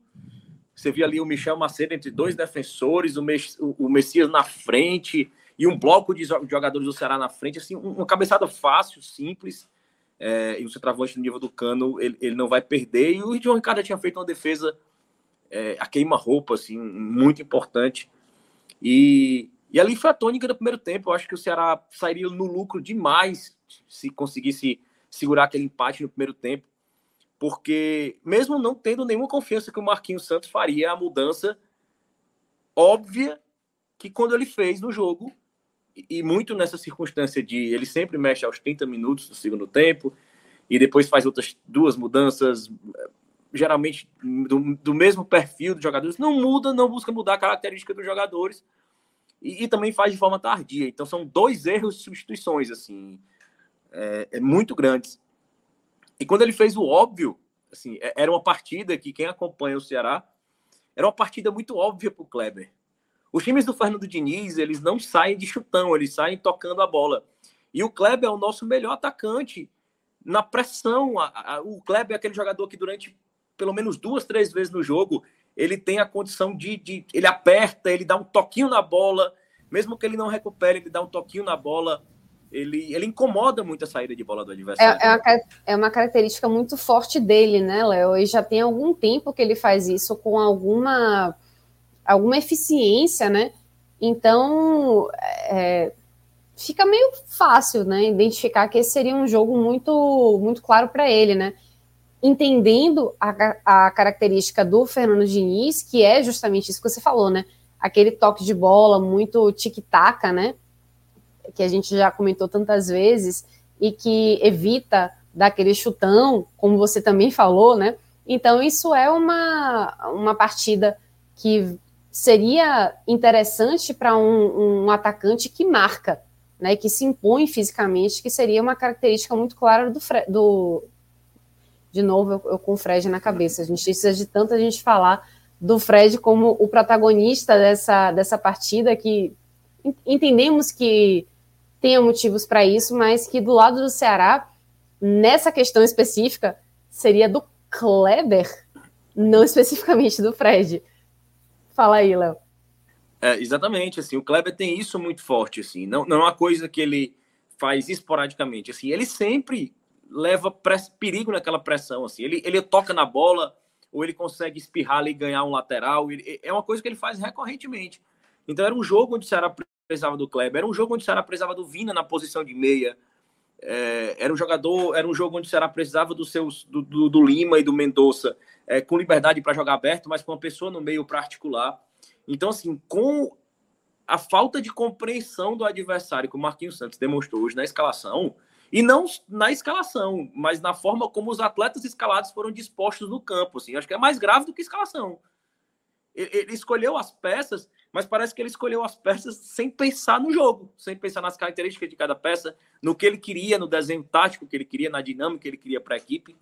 Então, assim, ele acabou perdendo o Mendonça, porque o Mendonça ficava preso na marcação, assim, não tinha quem distribuísse aquela bola, quem fizesse aquela bola girar como o Vina. É, o Lima muito mal também, muito, muito encaixotado ali na defesa do Fluminense. E, e no segundo tempo, com ele, ele, ele colocou o Zé Roberto, né? E ele, o Vina voltou para a posição dele. E assim, foi uma mudança que fez toda a diferença. Fez toda a diferença. O Vina jogando de meia, ele conseguiu distribuir mais o jogo. Inclusive, sim, no segundo tempo, é, é, foi um dos melhores jogadores da partida. É, o Vina conseguiu, ele teve mais espaço. E, e o segundo gol do Fluminense sai numa falha é, de marcação na zaga do Ceará, assim, um gol com muita desatenção, assim. É, e a zaga do Ceará que vinha. É, é até um, parece até um paradoxo você falar assim. Ela fazia uma partida segura, mas falhou absurdamente nos dois gols. Assim, ela, ela não deu, não cedeu grandes chances durante todas as partidas, mas durante dois momentos cruciais, ela teve erros fundamentais eh, para o resultado da partida. É, não é aquela partida que a gente viu, assim, a zaga do Ceará hoje errou tudo. Assim, ela, ela, cedeu espaços, ela, o, o, time adversário infiltrava como queria. E a gente teve um jogo recentemente contra o Inter, né, Minhoca? Que a gente falou sobre isso. Assim, o Inter chegava muito facilmente é, é, na zaga do Ceará, penetrava, chutava. E hoje não, hoje não. O Ceará foi bem seguro durante o jogo. Mas em dois momentos cruciais a zaga falhou absurdamente é, no posicionamento da bola parada do primeiro gol e no espaço cedido ali nas costas e fazendo uma recomposição muito mal feita que resultou no segundo gol. Então, perdendo de 2 a 0, é, o Marquinhos Santos promoveu as mudanças óbvias de sempre, né? É, mudança de centroavante, depois ele tirou o Lima, né? E, e, e, mexeu ali no ataque e o time ganhou porque conseguiu pressionar a bola do, a saída de bola do Fluminense. E era um Fluminense é, em outras partidas em uma partida normal regular sem ser uma partida dessa festiva do Fred a gente poderia dizer não o Fluminense fez o 2 a 0 ali o Ceará cresceu no jogo como é, é o mais comum no futebol o Ceará cresceu no jogo porque o Fluminense resolveu o resultado e não precisa mais correr atrás. Mas hoje não o Fluminense queria correr atrás ele queria o, o gol ele queria o, a festa do Fred completa só que o Ceará tinha peças no ataque que, que, que, pressionavam. Ele tinha o Kleber, ele tinha o Zé Roberto, que ele tem um toque muito rápido, ele acha um espaço, assim, ele é muito inteligente. Ele é muito inteligente em dar esse um toque, em fazer uma parede, em achar um passe. Isso fez toda a diferença na melhora do Ceará. E o Ceará hoje poderia ter empatado ou virado a partida. Assim, o Fábio fez duas defesas incríveis, assim, um, um, uma bola, um chute do Vina ali, que, que o Fábio fez uma defesaça. Teve outro momento ali, assim, a queima-roupa. Teve um, uma bola que o Richard conseguiu vencer do zagueiro e ele praticamente dentro da pequena área, ele tocou errado, assim. E, e aparentemente, quando você via a jogada no momento, assim, em rapidez, você imaginava que ele estava pressionado. Quando você viu a imagem de frente, você viu que ele desvencilhou, ele teve toda a liberdade para finalizar aquela bola ali e matar o Fábio. Então, assim, é, a frustração fica principalmente porque era um jogo que, com poucos detalhes, o Ceará poderia ter tido um resultado melhor. E, e esses poucos detalhes, eles refletem justamente no ponto mais sensível para a torcida hoje, que é justamente a falta de confiança do treinador. É a torcida perceber que, que, que tem confiança no elenco e que precisa ser reforçado. Então a torcida está diante de uma apreensão é, em relação ao presidente, que, que, que mais uma vez, na, numa situação semelhante, onde acontece uma vitória, um, um momento bom para recuar de contratações, e depois isso aconteceu várias vezes assim durante esse, essa, essa gestão. Ele vai fazer a contratação de forma pressionada, Aí ele geralmente, nem com tempo, ele faz boas escolhas. Aí ele pressionado, são escolhas piores que resultam em contratos que trazem prejuízo para o clube, em reforços que vêm e são inúteis, é como em casos recentes, o Igor, lateral direito, que o Ceará trouxe no meio da Série A, desesperado amanhã, porque desesperado porque começou a Série A sem, sem lateral direito. Era Gabriel Dias, que era um volante que joga lateral direito improvisado. Aí trouxe o Igor, que era um reserva do, do, do Curitiba. Não deu certo, adquiriu o passe desse jogador. Aí depois, é, em 2020, trouxe o William Pop, que era um jogador do Figueirense, já no último dia da janela de transferência, que o jogador que mal chegou a jogar. Então, assim, a gente está vendo um filme se repetir. É um elenco que, pelas peças, ele precisa de poucos ajustes para a gente conseguir fazer uma Série A segura, mas em nenhum momento a gente percebe segurança do Marquinhos Santos em, em organizar esse time taticamente. Porque, assim, é, é impressionante como ele sempre está convivendo com o erro. Ou ele escala errado, ou ele escala certo e dispõe os jogadores taticamente errado. E isso faz a gente voltar dois passos para trás em relação ao jogo de, de, de quarta-feira contra o The Strongest. E a gente sempre faz essa avaliação do trabalho do Marquinhos Santos com uma condicional muito forte. Porque em todos os momentos onde ele apresentou um futebol é, um pouco melhor, o time dele jogou um pouco, um futebol que dá algum alento para o torcedor. E não, não, for, não foram grandes partidas, não foram grandes exibições. Houve uma vírgula, houve um sinão, houve um, um, um veja bem. É, foi aquele jogo contra o The Strongest na altitude, assim, que é uma condição muito mais é, de transpiração do que provavelmente de futebol, uma virada ali no final do jogo. Foi o jogo do, no Castelão, quarta-feira, contra o The Strongest, uma festa, é, é, um adversário frágil, jogando sem a ajuda da altitude. Então, assim, o Marquinhos Santos ele parece que está vivendo sempre uma gangorra, assim, ele sobe e desce, sobe e desce. E a gente não percebe crescimento, não percebe estabilização, não percebe solidez, não percebe o mais importante de tudo, a gente não percebe que ele aprende com os próprios erros. Ele comete os mesmos erros de forma repetida. O que parece que. E a gente volta para uma análise que a gente já fez há duas, três rodadas atrás Tá tudo se desenhando e se a eliminação provável quarta-feira do Ceará Fortaleza acontecer, vai ser o cenário perfeito da confirmação da demissão do Marquinhos Santos. Porque ele não demonstra evolução e ele vai e a diretoria vai ter a oportunidade clara e o, e o ambiente perfeito para fazer essa demissão sem qualquer questionamento, é, é, porque o, o, o, clima com a torcida, com o treinador, voltou a ficar muito ruim hoje. Assim, as, todas as críticas é, foram muito direcionadas ao Marquinhos Santos. E, e, por todos esses motivos que eu já apontei, assim, pela falta de leitura, é, é, pela falta de percepção do jogo, é, pela insistência em usar peças importantes do time em lugares errados e, e por manter esse time sem qualquer evolução, sem qualquer perspectiva. Então, assim, o Marquinhos Santos vai ganhar mais uma vez, aparentemente, uma das suas últimas oportunidades de, de solidificar alguma coisa no comando do Ceará na próxima quarta-feira é um jogador, é, um, é, uma partida onde o Ceará vai ter casa cheia. E, e é um resultado dificílimo de reverter. E essa pode ser a única coisa que possa dar uma, uma sobrevida a Marquinhos Santos, porque vai existir um clima propício é, para o time jogar, para o time pressionar, vai pegar o, o, rival muito fragilizado. Então, a situação do Marquinhos Santos ela não, não melhora, ela não, não não nos dá uma evolução, ela assim, só, só regride e isso incomoda muito a torcida. É, a situação de barril, como a gente fala aqui em Salvador, né? E uma situação de panela de pressão, né? Que vai que vai ser a próxima partida, né? Pegando o rival aí, casa cheia. Então, é tudo que um, um treinador não quer, né? Para conseguir deixar o ambiente, o vestiário um pouquinho mais tranquilo, né? Mas antes de passar a palavra para o nosso influencer Thiago Minhoca, é. antes dele antes dele pedir o like da galera, eu queria só dar um salve para o pessoal que está na que está aqui na, no podcast 45 em função da razão tricolor do Fluminense, né? Então, vocês estão aqui Gabriel Amaral. no podcast 45, Gabriel Amaral, é isso aí. É. cara global, aí o cara, o cara traz aí muitos torcedores. Aliás, assim, deixa eu dar até uma recomendação à turma aqui. Vai lá. Galera, eu sei que vocês amam se degladiar, né? Assim, ah, eu nunca fui de Série C, torcedor do Ceará fala assim, e tu tem Nacional, enfim. Eu sei que é um prato cheio para vocês, entendeu? Mas uhum. vocês vão, vão encher. Está aqui bombando, inclusive. É, entendeu? Aí vocês acabam atrapalhando o pessoal que quer colaborar com o debate do programa. Enfim, à vontade, entendeu? Mas. Gente, minhoca é muito chato, um velho. Que isso? Cada um com a sua carta, entendeu? Mas é porque eu acho que não vai adiantar de nada, só vai encher o chat. O que a gente pede, né? E aí, Juliana, você quer pedir? Como é que é? Você vai pedir? Não, vai fundo, meu amigo. Você não, já, já, já, é. Não, você. Se você está chegando aqui. Você já foi aí, então. Vai que é tua.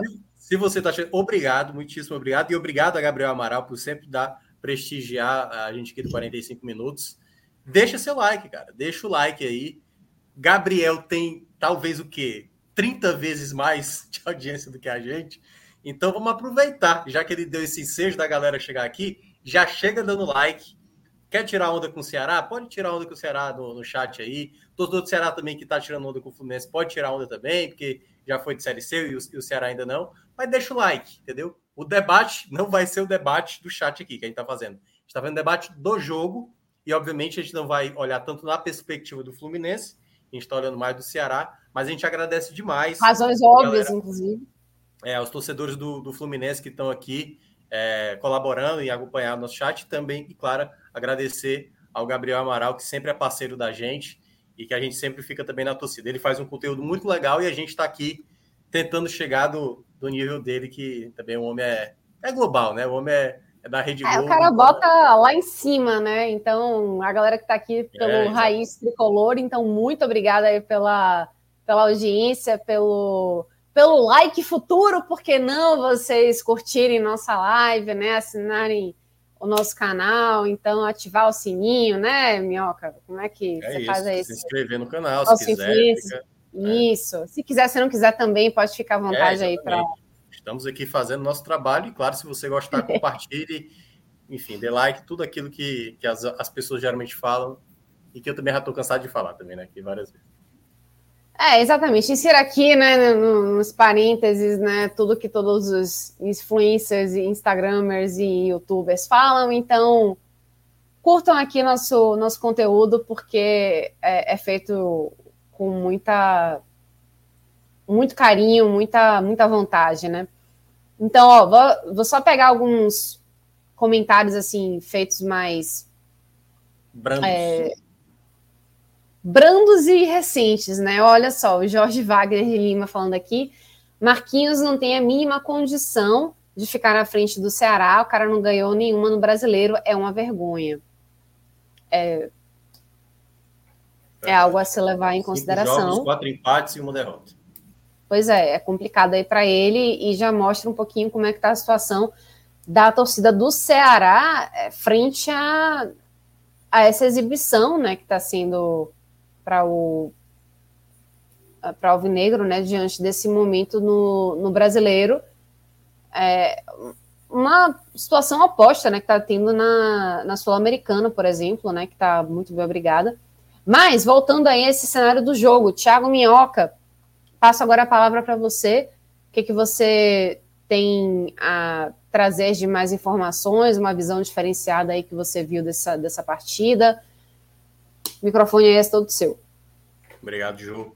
Bem, eu vou, eu vou entrar praticamente nos mesmos assuntos que o Léo abordou, mas trazendo, claro, meu ponto de vista, né? E talvez complementando outros detalhes que o próprio Léo também já, já falou. Eu diria que a partida de hoje, né? Claro, eu, eu falei, acho que aqui depois do empate contra o Internacional na semana passada, né? Tava eu, Léo, não sei se era Lucas ou era Celso que estava aqui no programa, mas eu mencionei que o jogo do próximo final de semana para o Marquinhos Santos era um jogo muito difícil. O Fluminense era o favorito para o duelo, porque o, o Fluminense tinha goleado o Corinthians, tudo bem, um Corinthians bem modificado, o Corinthians está muito mal, aliás, até classificou na Libertadores, mas sem apresentar um grande futebol. E o Fluminense ia ter uma semana de preparação para a partida, além do fato de que era despedida do Fred, Maracanã lotado, enfim, tudo era um jogo para o Ceará independentemente se era com Marquinhos ou não, se fosse com time reserva ou não, qualquer time que entrasse em campo, o Ceará ia ter um jogo muito difícil a enfrentar. Então, eu acho que o primeiro erro do Marquinhos na, na para essa partida foi porque no jogo da quarta-feira, ele, na minha leitura, eu acho que ele encontrou o um modelo de jogo para ele adotar, como o Léo estava mencionando. O Vina centralizado, realmente, como ele já vinha atuando na época do Guto, na época do Thiago Nunes.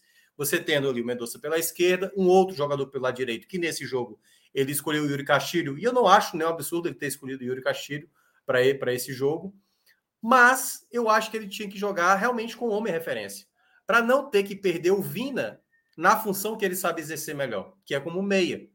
Então, acho que esse foi o primeiro erro do Marquinhos para essa partida. Algo que, vamos lá, o Ceará talvez saísse derrotado da partida hoje, mesmo com essa formação. Talvez fosse derrotado. Mas ele teria mantido uma linha de trabalho. Porque quando a gente viu Vina atuar nessa, nessa, nessa posição e nessa fazendo essa função de um meia, tendo um jogador mais à frente, você viu ele muito mais participativo, ele se movimentando melhor, ele encontrando possibilidades, ele fazendo o goleiro adversário trabalhar, como foi o Fábio, né, no segundo tempo, em duas oportunidades. Então, acho que esse foi o primeiro erro do Marquinhos Santos nessa escalação inicial. Então, inicialmente, o que é que se esperava para o jogo? Se é um time do Fernando Diniz, a gente vai ver muita posse da bola. E principalmente contra um, um, um time, um time que tem, né, que, que é o Fluminense, que tem todo o hábito de ter a posse da bola, tendo esse jogo festivo, o Fluminense nada mais seria do que um time que ia pressionar nos minutos iniciais. Então deu para ver isso logo de cara. E o Fluminense, por exemplo, utilizava muito o lado esquerdo, que era o lado direito defensivo, onde o Ceará tinha que se proteger. Então ele utilizava muito o Caio Paulista, juntamente com o, o Matheus Martins, que até fez o segundo gol. E o Ceará demorou a entender isso. As jogadas do Fluminense eram sempre ali pelo lado direito defensivo do Ceará, e teve algumas jogadas que chegaram com certo perigo. O Ceará até tinha tido uma jogada de bola parada com o Luiz Otávio, que o Mendonça chuta em cima da marcação, mas ali nos primeiros minutos o Fluminense é que estava dando as cartas. Até aí eu não achava nenhum erro do, do Marquinhos. Tudo bem, fez uma escalação que eu não gostei de início, mas o jogo era esse, era tentar resistir. E quando ele percebeu que o Fluminense atacava muito pelo lado direito defensivo do Ceará, ele trouxe mais o Yuri Castilho, que não estava jogando como referência, jogando um pouco mais aberto, para voltar mais. O Léo tinha destacado isso muito bem no clássico do 1 a 0 quando o Ceará venceu o Fortaleza. Que talvez o, o, o, Yuri, naquela época, não fosse tecnicamente o melhor jogador, mas taticamente ele era um jogador importante. E taticamente ele conseguiu corrigir isso ainda no primeiro tempo. Então o Ceará soube se portar melhor depois que ele corrigiu essas jogadas pelo, pelo lado esquerdo. Só que aí, Durante esse processo, o Fluminense já tinha tido pelo menos duas boas possibilidades. Numa delas foi uma jogada pelo lado esquerdo e que o Cano chuta pratica, praticamente a queima-roupa e o João Ricardo faz uma defesa de puro reflexo, uma defesa monumental assim para evitar o primeiro gol. É, foi praticamente um gol que o Ceará fez assim, né? Porque era um gol certo, já que caiu no pé do Cano e o João Ricardo fez a defesa. Só que depois disso, o jogo ficou o Fluminense tentando trabalhar essa bola, utilizando Samuel Xavier pela direita, o Caio Paulista pela esquerda, só que o Ceará sabendo se defender.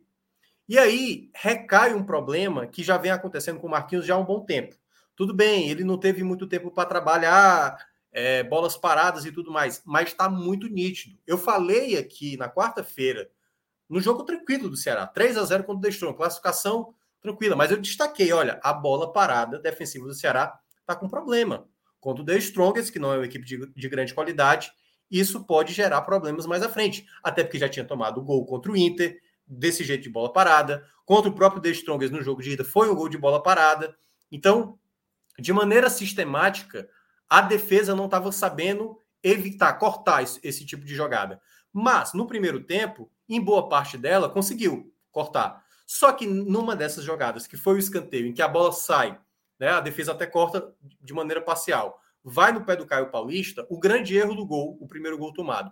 Vão três jogadores no Manuel: Luiz Otávio, o próprio Messias e o Richard. Três jogadores. E deixam um goleador como Cano livre para cabecear. Então, ali é um erro claro do sistema defensivo. Né? Na minha avaliação, um pouco mais do Messias, que o Messias estava mais próximo do, do próprio Cano, e nesse momento que ele tentou dar o bote no jogador onde já tinha dois, que era Luiz Otávio e Richard, ele acaba deixando o cano livre para cabecear. E naquele momento do primeiro tempo, era uma situação onde o Ceará estava até resistindo. Eu cheguei a falar isso na, na rádio. O Ceará tem que ir resistindo. Eu até cheguei a fazer a comparação com o jogo lá da Bolívia. O Ceará sabe da dificuldade que é o jogo, que no caso lá da Bolívia era altitude, e no caso do Fluminense era o cenário, né? É, Maracanã lotado, Fluminense em cima, direto com a posse da bola. E aí o Ceará tinha que saber resistir. Só que para saber resistir, você tinha que saber fazer uma jogada que o Ceará não conseguiu fazer no primeiro tempo, que era a jogada de contra-ataque. Às vezes o Fluminense não tinha capacidade de avançar, porque o Ceará marcava bem, e quando o Ceará recuperava a bola, faltava mais assertividade dos jogadores da frente. Então, por exemplo, teve algumas jogadas que o Vina dominava a bola, no lugar de tocar rápido, ele prendia a bola e perdia a jogada de contra-ataque. Algo que o Ceará conseguiu fazer, por exemplo, contra o Palmeiras na estreia da Série A. Porque era sempre bola no, Medoça, mesmo o Fluminense sabendo que o Medoça é um jogador mais perigoso e sabendo de, dessa possibilidade, mas o Ceará perdeu muita jogada de contra-ataque por demorar demais, por querer fazer jogada individual. Então, algum, sempre algum jogador não estava muito conectado com esse momento.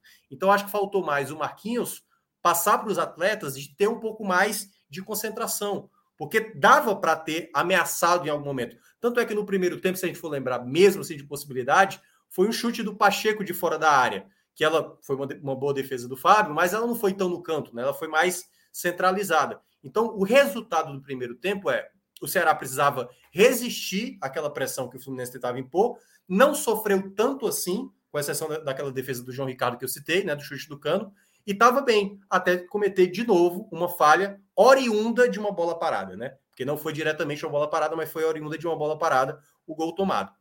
Quando volta do intervalo, aí eu acho que foi o segundo erro do Marquinhos. Se eu já tinha considerado o erro ali naquela escalação inicial, você está perdendo de 1 a 0, não é, obviamente, colocar o time todo para frente. Mas deveria ele já ter pensado em fazer aquilo que eu tinha mencionado.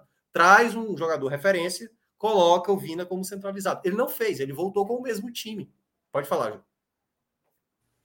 Não, só para aproveitar que você deu essa deixa maravilhosa, né? Porque tem muita gente comentando e às vezes é, eu tento pensar aqueles comentários em que vocês não tocam no assunto enquanto vocês estão fazendo as análises, né? Porque muitas dessas dúvidas estão sendo trazidas por vocês à tona durante os comentários, né? Então eu, eu não faço essa interrupção. Mas vamos lá. É, o, o golpe baixo falou primeiro, dois momentos, né? O primeiro ele falou o seguinte, né? Essa Copa do Brasil, é, a, às vezes a vontade que tem é de que o, o Ceará perca realmente a, a vaga para ter essa opção de mandar embora o treinador. E agora ele falou o seguinte: o Vina praticamente fala que quer ajudar o Marquinhos jogando no meio, mas o Marquinhos não deixa o Vina é ajudar o time, né? Que é basicamente o que você veio falando agora, né, né, Minhoca? Eu acho que esse é o ponto principal. Poxa, se ele acabou de fazer um jogo contra o The Strongest, em que você viu o Vina participante, o Vina foi o jogador que mais tocou na bola na quarta-feira. E aí, claro, fazendo toda a ponderação, The Strongest não é parâmetro. Os adversários da Série A são muito mais complicados o duelo que vai ter na Copa do Brasil é de muito mais peso, que é um clássico. O duelo contra o São Paulo nas quartas de final da Sul-Americana vai ser um outro contexto, mas aí é que tá. Ele sai daquilo que ele tinha acabado de encontrar. E aí é que tá. Ele poderia. Cara, o Léo, para mim, acho que escreveu muito bem. Se você quer guardar o, o Zé Roberto, ah, não, o Zé Roberto é meu titular, mas eu vou dar uma poupada pensando no jogo da quarta-feira. Traz o Kleber. O melhor jogador para pressionar essa saída de bola do Fluminense, o Fluminense teve um momento que se atrapalhou com a saída de bola. O Kleber executa isso muito bem. O Kleber talvez não seja o melhor, tecnicamente o melhor jogador do Ceará, mas é um jogador que exerce essa pressão na saída de bola como nenhum outro jogador atacante, né? Consegue exercer. Aliás, até com alguns, comparado até com alguns jogadores marcadores. Ele marca muito bem esse tipo de saída de bola. E o, e o Ceará não tinha nenhum jogador que recuperasse essa bola no campo de defesa. Como o Fluminense trabalhava muito bem, o Ganso praticamente aparecendo e distribuindo o jogo como queria. Por exemplo, teve um lance do primeiro tempo, Ju, que o, o Ceará fez uma jogada, até ficou pedindo, não sei se foi um, um, um, um escanteio, que eu acho que até aconteceu, era para ter sido um escanteio. Só que o Ceará ficou reclamando e o Fluminense bateu rápido o tiro de meta, o Fábio, e o, o Ganso partiu do meio de campo com muita liberdade.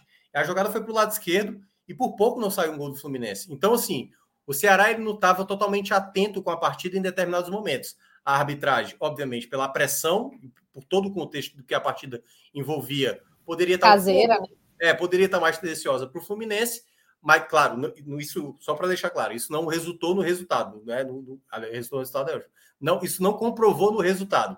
Não é que o resultado foi por conta da arbitragem, mas que tinha algumas vezes, em caso de dúvida, tinha ali para um, lateral, um escanteio, uma falta, geralmente favorecia, e geralmente é assim, né? não só para o Fluminense, mas para outras equipes também.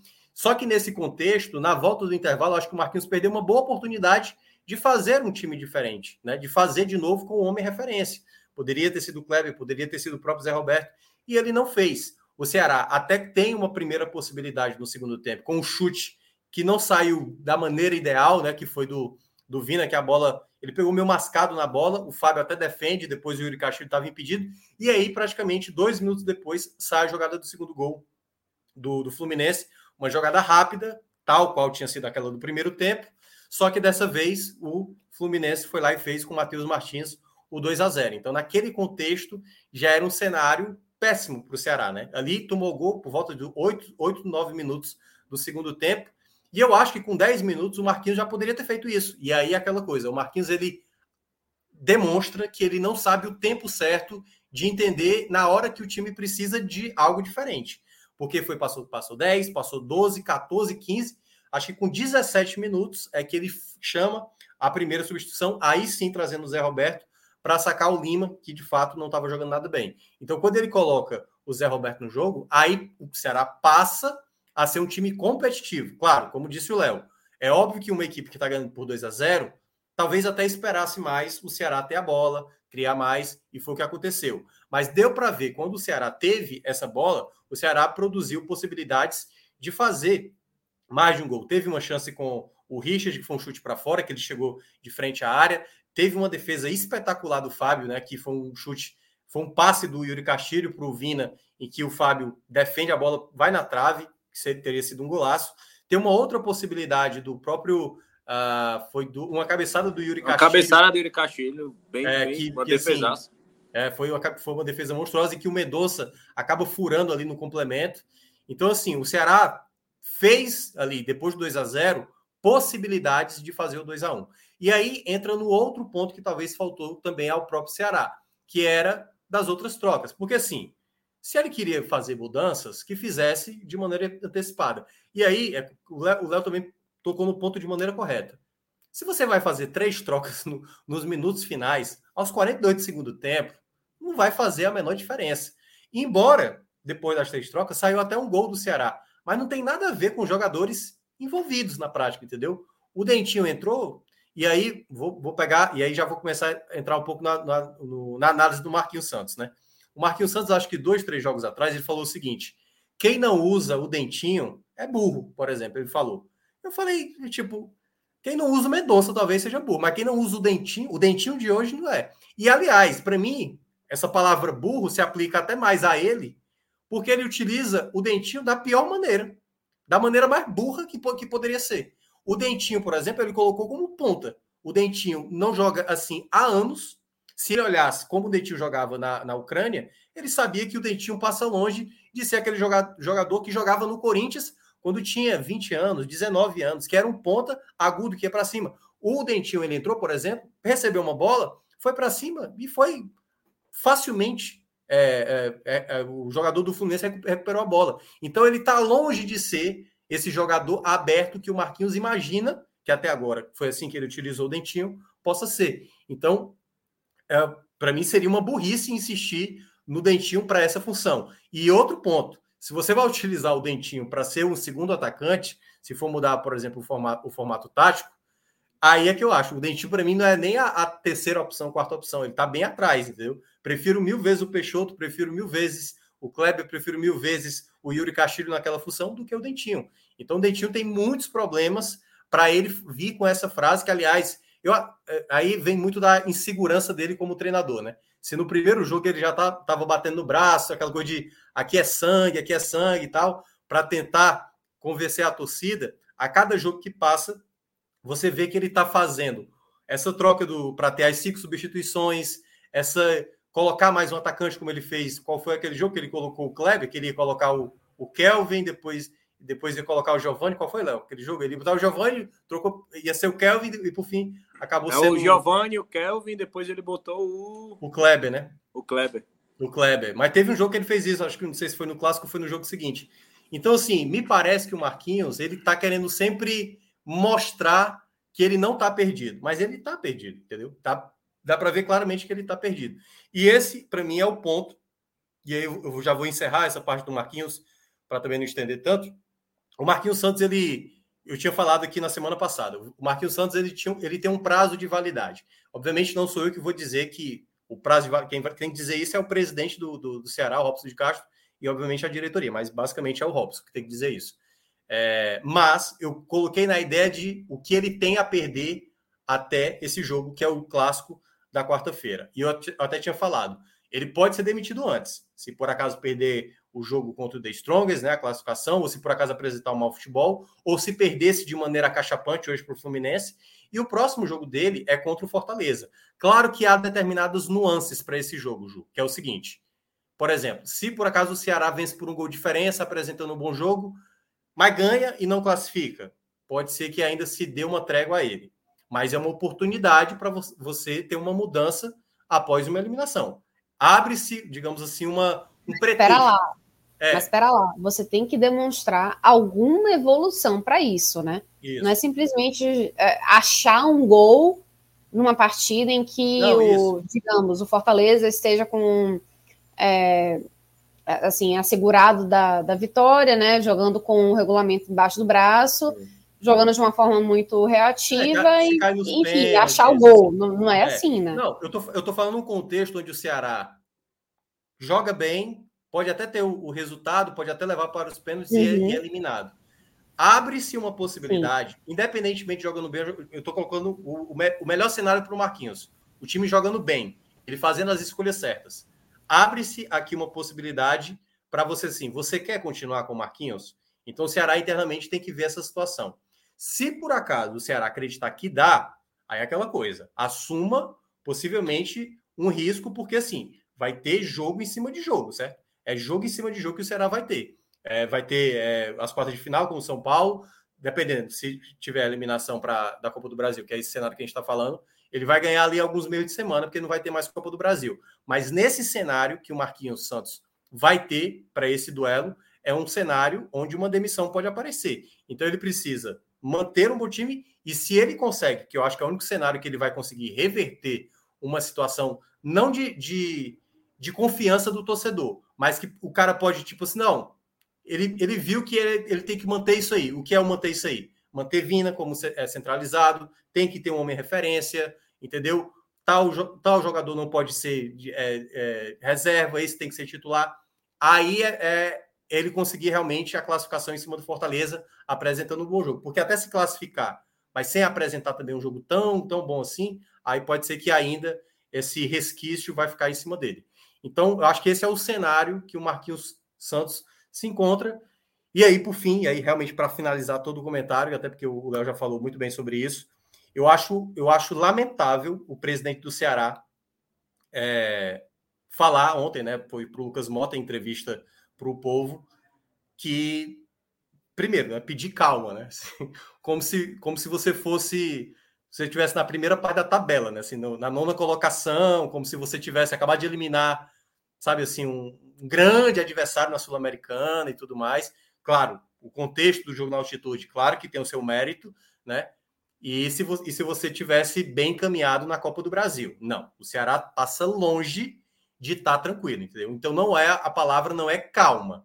Ele pode até não, a gente está analisando no mínimo os detalhes, mas a palavra calma para esse momento, com duas contratações apenas, onde tem, não vou dizer que são várias, mas que tem lacunas para defesa, tem lacunas para o ataque. Ele mesmo falou nessa entrevista para o Lucas Mota, Juliana, por exemplo, que não, o Eric vai voltar. É, começo de agosto, começo de agosto, começo de agosto. Não, a, e ele a, vai a, voltar, Léo.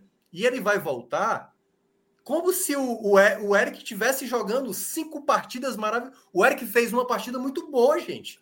E a gente estava na expectativa que ele pudesse fazer o segundo jogo bom dele. Se o Eric volta, e o Eric é o mesmo cara dos jogos de boa parte do que já jogou até aqui, entendeu? Então eu achei assim lamentável a fala do presidente, não, como se são, tivesse tudo ok. Entendeu? E são 45 dias para a consolidação da fratura. Ele vai ter que treinar depois de 45 é, não, dias, no mínimo, parado. É uma falta de leitura básica. É, é, é, é, disse assim, e a gente está vendo que tem muitas peças em crescimento aí. Meu amigo, é. a gente tem reforços, a gente quase nunca teve o elenco todo à disposição e a gente está vendo aí, vamos analisar. Não é momento de analisar, cara. Vai no não. mercado. Não, é, é, é o mesmo erro toda vez. É, e esse é o grande problema, Léo, porque é o seguinte: o que, o que a torcida do Ceará mais pede, Ju, é o seguinte: a gente, se a gente quer dar um salto, vamos, cara, vamos pegar. O Marquinhos Santos chegou no Ceará falando o seguinte: eu quero. O Ceará merece ir para uma Libertadores da América. Até agora, meu amigo, você está fazendo campanha de rebaixado, não tem nada de Libertadores da América. Então, essa frase populista de querer agradar o torcedor, não, o Ceará merece ir para uma Libertadores da América. O Ceará tem que fazer por onde? Tem que fazer um time para brigar por isso. Então, não está fazendo. E dessa maneira, como o presidente fala, na verdade, você está usando a, medi a mediocridade para baixo, entendeu? Então, assim, eu não acho que o Ceará vai conseguir fazer um campeonato tão bom assim, mesmo tendo ali muitas equipes muito próximas ao Ceará que estão acima. É, e eu, eu, eu, acho que eu falei isso aqui semana passada. São 11 jogos sem perder do Ceará, mas que basta ter uma derrota na próxima rodada. E que aconteceu que vai se tornar seis jogos sem ganhar. Seis jogos sem ganhar é um problema seríssimo, entendeu? Então eu acho que esse é o ponto principal. Exatamente, é só ajustar esse ângulo, né? De é onde isso. você está é trazendo é essa, essa leitura e que muda completamente, né? Muda então, é se você fosse, né? 11 jogos sem vencer, agora já muda para tantos que você está sem ganhar. Tem jogos e... sem ganhar. E pode Justamente. ter. E você pode entrar na zona do rebaixamento, porque o Goiás já ganhou é. hoje no Atlético Paranaense, vai ter equipes jogando no domingo e pode colocar o Ceará no Z4. E aí, pegando até o que geralmente alguns, algumas pessoas de fora falam, né? Essa coisa do em relação ao Fortaleza. E aí é que tá, o torcedor ele sabe que não tem, assim, alguns, né? Não todos, mas é, que não tem essa relação diretamente com Fortaleza. Sabe que tem essa coisa de o que acontece lá afeta aqui e tudo mais. Mas o torcedor não vai ficar animado porque, ah, os caras foram lanterna e a gente foi 17. Não, os dois estão sendo rebaixados, pô. Na prática, o Ceará tem que fazer algo por ele mesmo, entendeu? E às vezes é como se internamente, internamente olhasse para isso. Sem olhar para, tipo assim, o que é que eu posso melhorar mais? Fazer o algo a mais. Não eu consegui uma classificação histórica, épica na Sul-Americana, e aí por isso só basta. Eu acho que é pensar muito pequeno e o Ceará, se quiser fazer um algo a mais na temporada, até porque uma temporada que já teve muitos fracassos, você não vai conseguir com esse tipo de palavra, com calma. Não é momento de calma, é momento para trabalho. E eu acho que o Ceará está perdendo tempo. Perfeito a análise, a, a análise de minhoca. É, acho que isso traduz muito bem a, o sentimento né, do torcedor. E eu queria trazer aqui também, é, isso é um parada, não, obviamente, que eu não estou falando só por, por conta própria, né? Mas trazendo também alguns é, comentários né, que estão aqui na live, que está pipocando, inclusive. É, eu queria só mandar um salve aqui para o Palmeirense Bugado, né? Que está aqui com a, a, esposa dele, né, que é cearense, torcedora do Ceará, que está aqui na capital, que está na capital do Ceará, porque eu estou em Salvador, né, capital da Bahia, mas ele está em, em, férias, eu imagino, na capital do Ceará. E, e, incomodado também, né, com esse teor da, da transmissão, né, muito focada na, na despedida do Fred, mais do que no, na partida, que a gente já comentou sobre isso no início dessa live, né. O filho News está aqui dizendo, falando sobre o Marquinhos, né, que se for demitido, quer ver quem que vai trazer do mercado para a para o comando técnico do Ceará, né? Será que é, é só o Dair que tem essa é, essa, essa possibilidade? É, se for demitido, aí eu quero ver quem vai vir no mercado. Uhum. Hoje só o Dair de um nível aceitável, que no caso é, que, que para mim não vem, né? Ele até corrigiu. O Francisco Paulo está dizendo aqui que Sérgio Soares não, é a melhor opção. Sei, Enfim, né? não, não, acho que é uma briga que não seria não, das melhores Soares, eu acho que tá, né? Tá muito tempo fora do mercado da Série A. Assim, é, assim, a, a, a gente podia estar listando aqui vários nomes. E... Guto Ferreira reaparecendo aí. É, Guto Ferreira é uma das possibilidades. Tá?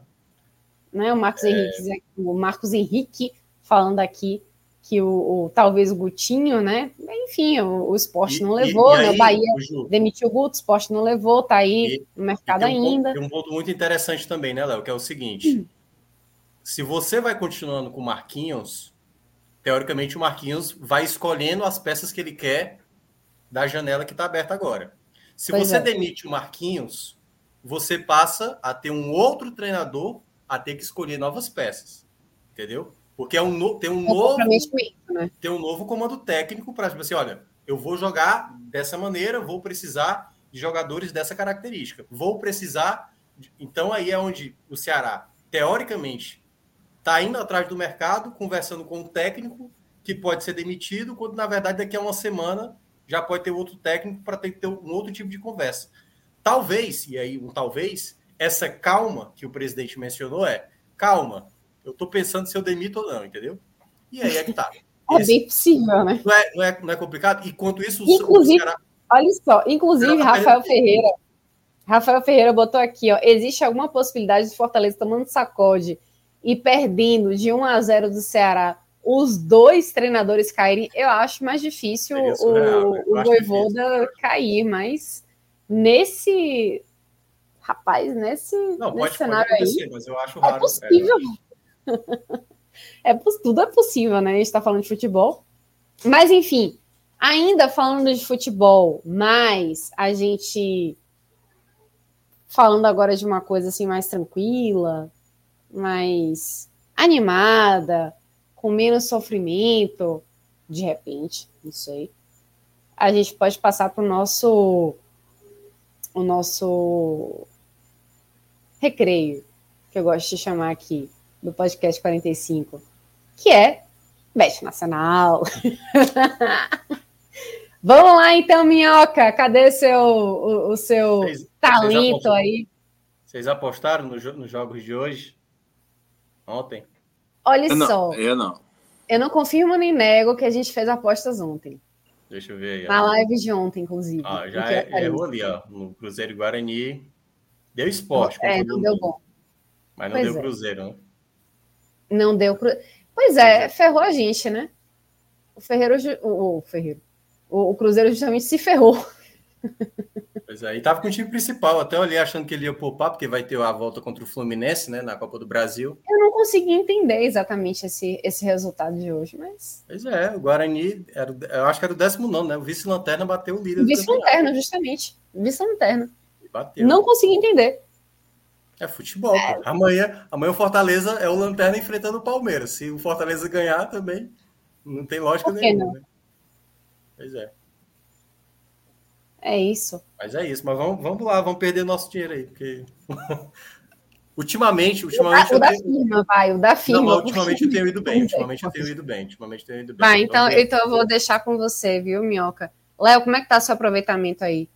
Rapaz, eu, bo- comigo. eu botei dinheiro no Fortaleza contra o Estudiantes. Explica tudo aí. Eu Ok, então Minhoca é contigo, viu, Minhoca? Cara, Salve aí a, a, a, a gente. Nossa, eu achei que esse Santos ia estar pagando melhor, viu? O Santos tá mal.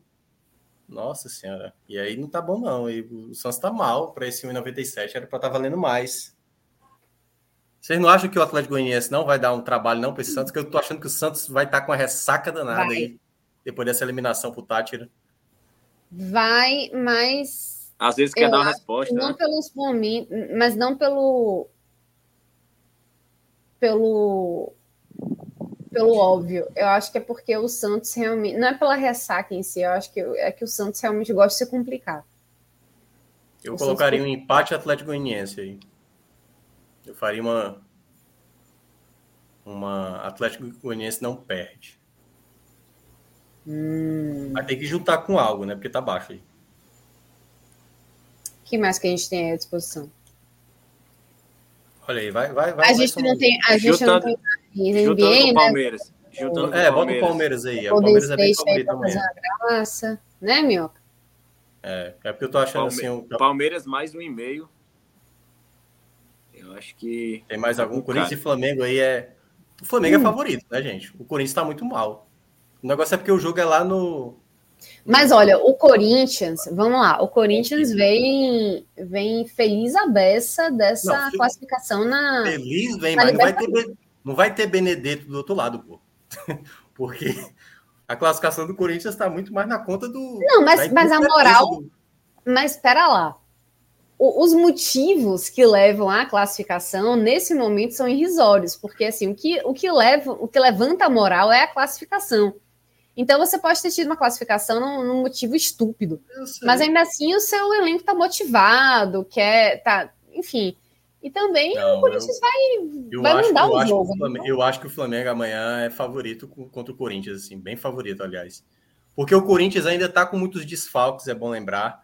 É, assim, o, o, tem, o, o, se o Corinthians está feliz, o Flamengo, o Flamengo fez 7 a 1 pô. O mas o Flamengo não, mas aí que tá, o Flamengo não fez força para ganhar. O, o Corinthians fez.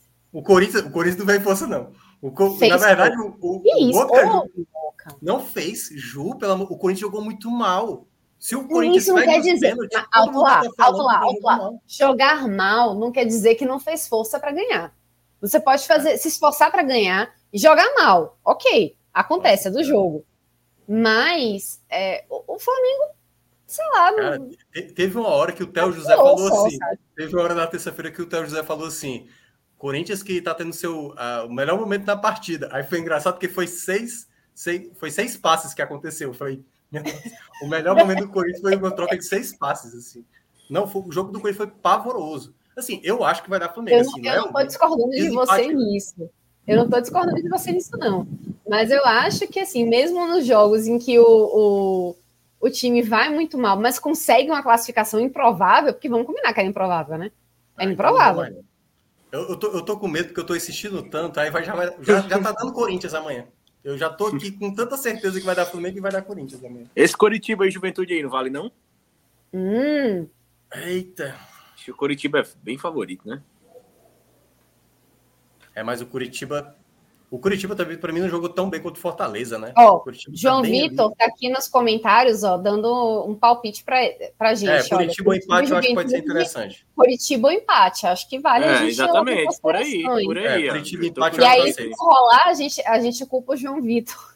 É, a gente manda a conta para ele. Oh, tá bom, tá bom. Oh, tá 4,26. A gente vai colocar quanto aí? Uns, 4,26. vintão aí, um, um vintão aí de boa? É, a gente caiu de 2 mil, né? Vamos botar 30. Uma arara e um, é. um mico aí. Ó, 127, volta bem. Tá bom, tá, tá legal. Bom. Hum. Bom, tá bom. Eu vou sentir uma falta desse Flamengo, mas tudo bem, vai. Fique na sua, ô Thiago Minhoca. É, eu tô dizendo, pô. Fique na sua. Ju tá, Ju tá com medo da zica aí. eu vou ficar quieta. mas a zica, ela existe, viu, minha gente? A gente brinca, mas a zica existe. É, hoje a galera, o pessoal, eu vi muitos do Ceará, tipo, quando viu lá no palpitômetro 9 a 0 pro Fluminense, a galera sorriu, tipo, oh, beleza e tal. Mas hoje o palpitômetro deu, deu certo. É. é. Enfim, às vezes não funciona, né? Fazer o quê? É isso. É sobre isso. O Palmeiras Bugato tá aqui animadão no chat, ó. Ele tá dizendo aqui, ó, Juliana, minha esposa tá aqui do meu lado, ela vai digitar e opinar sobre o Ceará. Eu sou palmeirense, a gente já percebeu, mas torço pro Ceará por amor a ela. Acho bom, acho bom, porque é o correto. Não é mesmo você respeitar o time da sua esposa? Acho o, o grande, que é o, o correto. Essa né? frase é porque um é de São Paulo e o outro é daqui, entendeu? O grande problema uhum. é se, por exemplo, a esposa dele fosse corintiana, ou se ele fosse torcedor Fortaleza. Eu queria ver se esse amor seria. seria tão... Neste momento seria mais complicado, é. mas já rolou, né? Um, um... Ah, tem vários casos de você. Não, mas já, já rolou, inclusive, assim, uma, ano, né? Uma já rival? teve Palmeiras e, Não, e Ceará nunca. Ano, né? Eu tive, eu, tive, eu tenho muito sorte com o sogro tricolor, assim. Mas namorada, é, tinha muito sogro tricolor, mas namorado... O sogro atual é tricolor? Não, o sogro atual não gosta de futebol. Ah, a esposa então... é alvinegra. A esposa é alvinegra. Eu já sei, eu já chego... Conta...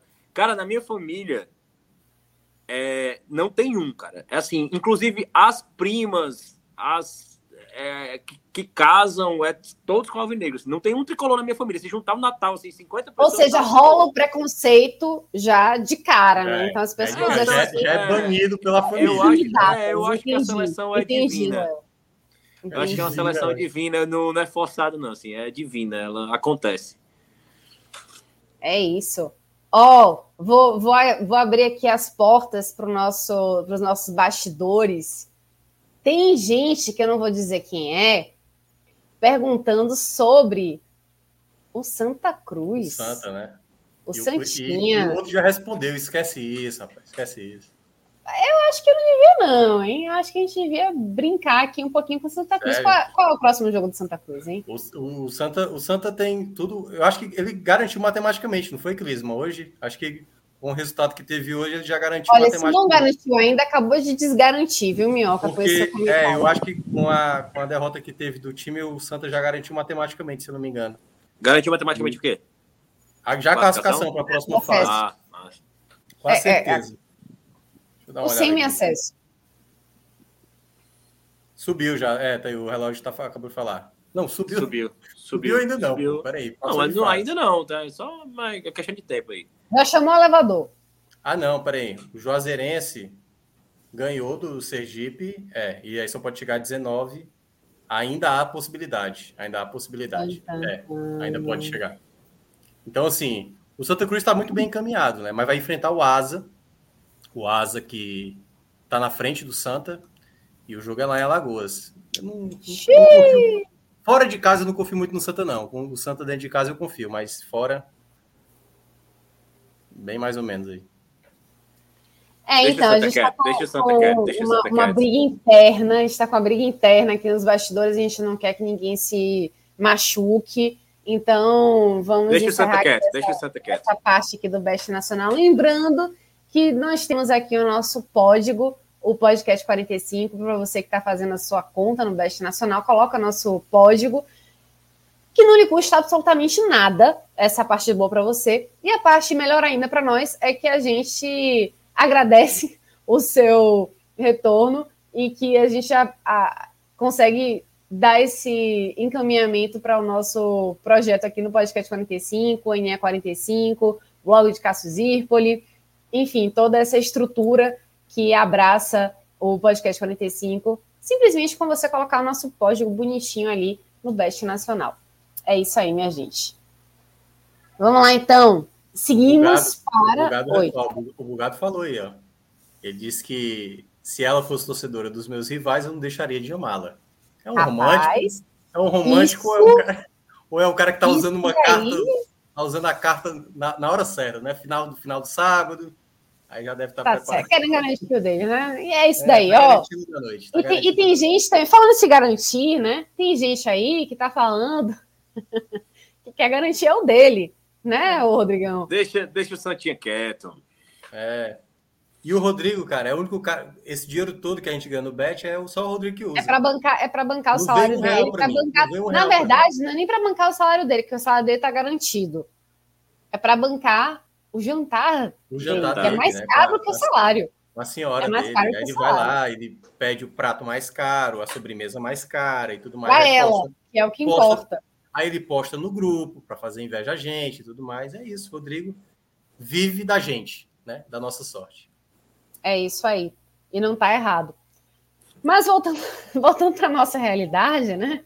Vamos então para as análises individuais e a parte que eu pessoalmente mais gosto e que normalmente os analistas detestam, mas aí o problema é de vocês, que é o pódio do bem e do mal. Então, Léo, vou já passar para você suas análises individuais aí desse confronto e quem que você bota no pódio, no pódio do bem e também no pódio do mal. É, a, acima dos outros, eu, eu, eu não, não considerei assim que ninguém teve uma, uma atuação muito destacada, não. Acho que o, o João Ricardo foi importante é, naquela bola que ele pegou a queima-roupa, foi de certa forma seguro, mas é, até sem dar posição, eu acho que quem fez um jogo um pouco interessante foi ali o Richard e o Vina pelo segundo tempo. Eu acho que até sem classificar em posição, acho que o Zé Roberto quando entrou também é, é, é mais pela necessidade do time ter uma referência, nem tanto pela por ter feito uma grande partida, mas porque ele fez ali o básico, né? Ele, ele foi a opção de passe, ele soltou a bola rápido e isso já, já deu uma dinâmica pro, pro time. Então aí acho que esses aí merecem alguma menção, mas nada demais.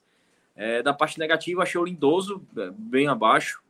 É, é, o Bruno Pacheco, achei o, o, o, Pacheco bem, bem apagado ali no, no, no, jogo. E aquele, aquele segundo gol ali, eu achei que tinha muito espaço ali é, nas costas ali do Pacheco. E, e, principalmente por ele ter sido inofensivo ofensivamente, com exceção daquele chute. E mesmo assim ainda ceder espaço nas costas. E, e, os dois zagueiros, eu não, não conseguiria nem citar um acima do outro. Eu colocaria os dois no pódio negativo. Eu acho que foram. É, erraram o posicionamento é, nos dois gols. E mesmo o Luiz Otávio fazendo um, o gol ali da vitória, eu não, não acho que salve, não. Acho que os dois zagueiros merecem essa menção negativa. Bem, vamos lá, né? Vamos nós. É... Eu acho que do lado positivo, eu acho que essa defesa do João Ricardo coloca no pódio. Nenhum dos, nenhum dos gols que ele tomou foi falha dele. Não chegou a cometer nenhum erro de reposição. Então, acho que ele vai entrar nesse saldo positivo, mas como disse o Léo, não teve, foi tanto destaque. O Yuri Castilho, apesar de ter cometido erros, mas eu gostei até da, da questão tática dele voltar ali, sabe, fazer o fechamento do lado direito. Ele deu um passe muito bonito para o Vina na entrada da área, que aí é o outro que eu vou citar, né? O Vina, quando ele foi recuado para a posição que ele tem que jogar, né?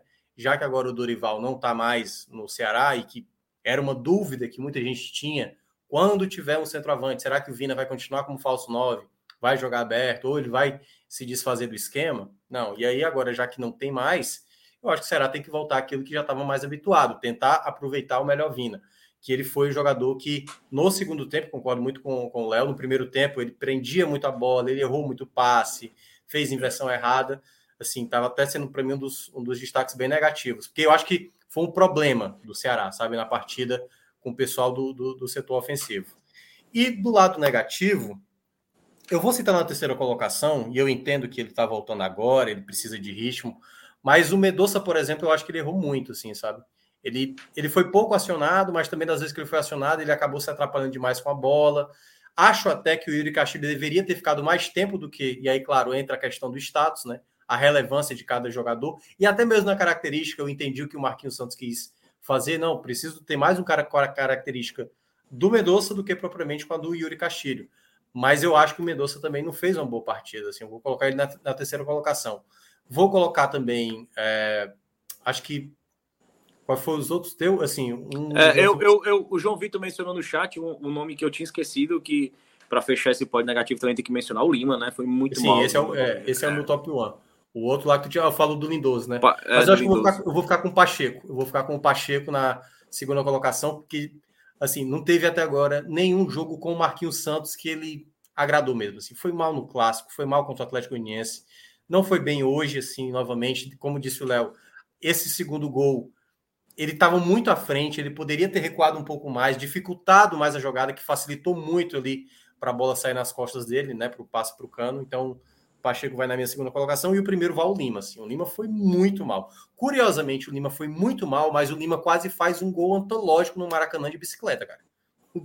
O Lima ia fazer um gol que talvez ele ia guardar para o resto da vida dele. Assim, cara, eu fiz um gol de bicicleta no Maracanã lotado com a, com a torcida adversária, entendeu? Teria sido um gol maravilhoso. Mas foi a única coisa que o Lula E o cruzamento, fez. o cruzamento do Caio Paulista, ele ficou olhando. Sim, sim. Ele errou muitos passes, ele não estava com muita participação. Então fazia tempo que o Lima não apresentava o futebol tão abaixo. Hoje ele foi assim, de longe, o pior mesmo do Ceará. Então, esses foram os destaques positivos e negativos, Juliana Lisboa. Ok, Thiago Minhoca, muito obrigada. É, acho melhor encerrar a live. Não sei se já dá para ouvir aqui, mas o cacau tá caindo aqui em Salvador, como a gente fala aqui, que tá chovendo bastante, muito forte.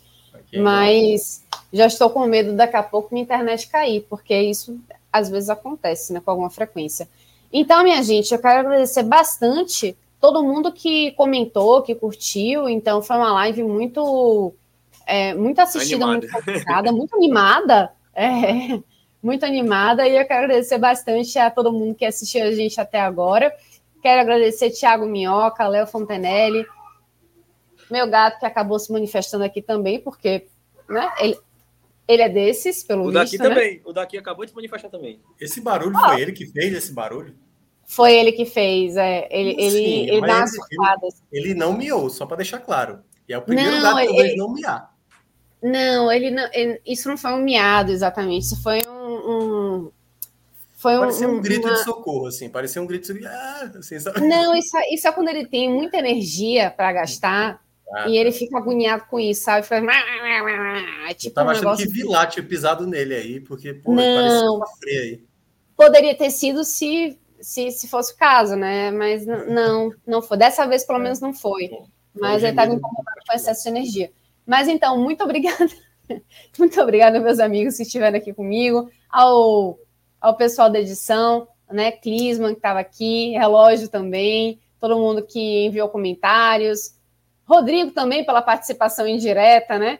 E é isso aí, minha gente. Agradeço demais a é companhia. É demais. Muito obrigada. Beijo e até a próxima. Tchau, tchau.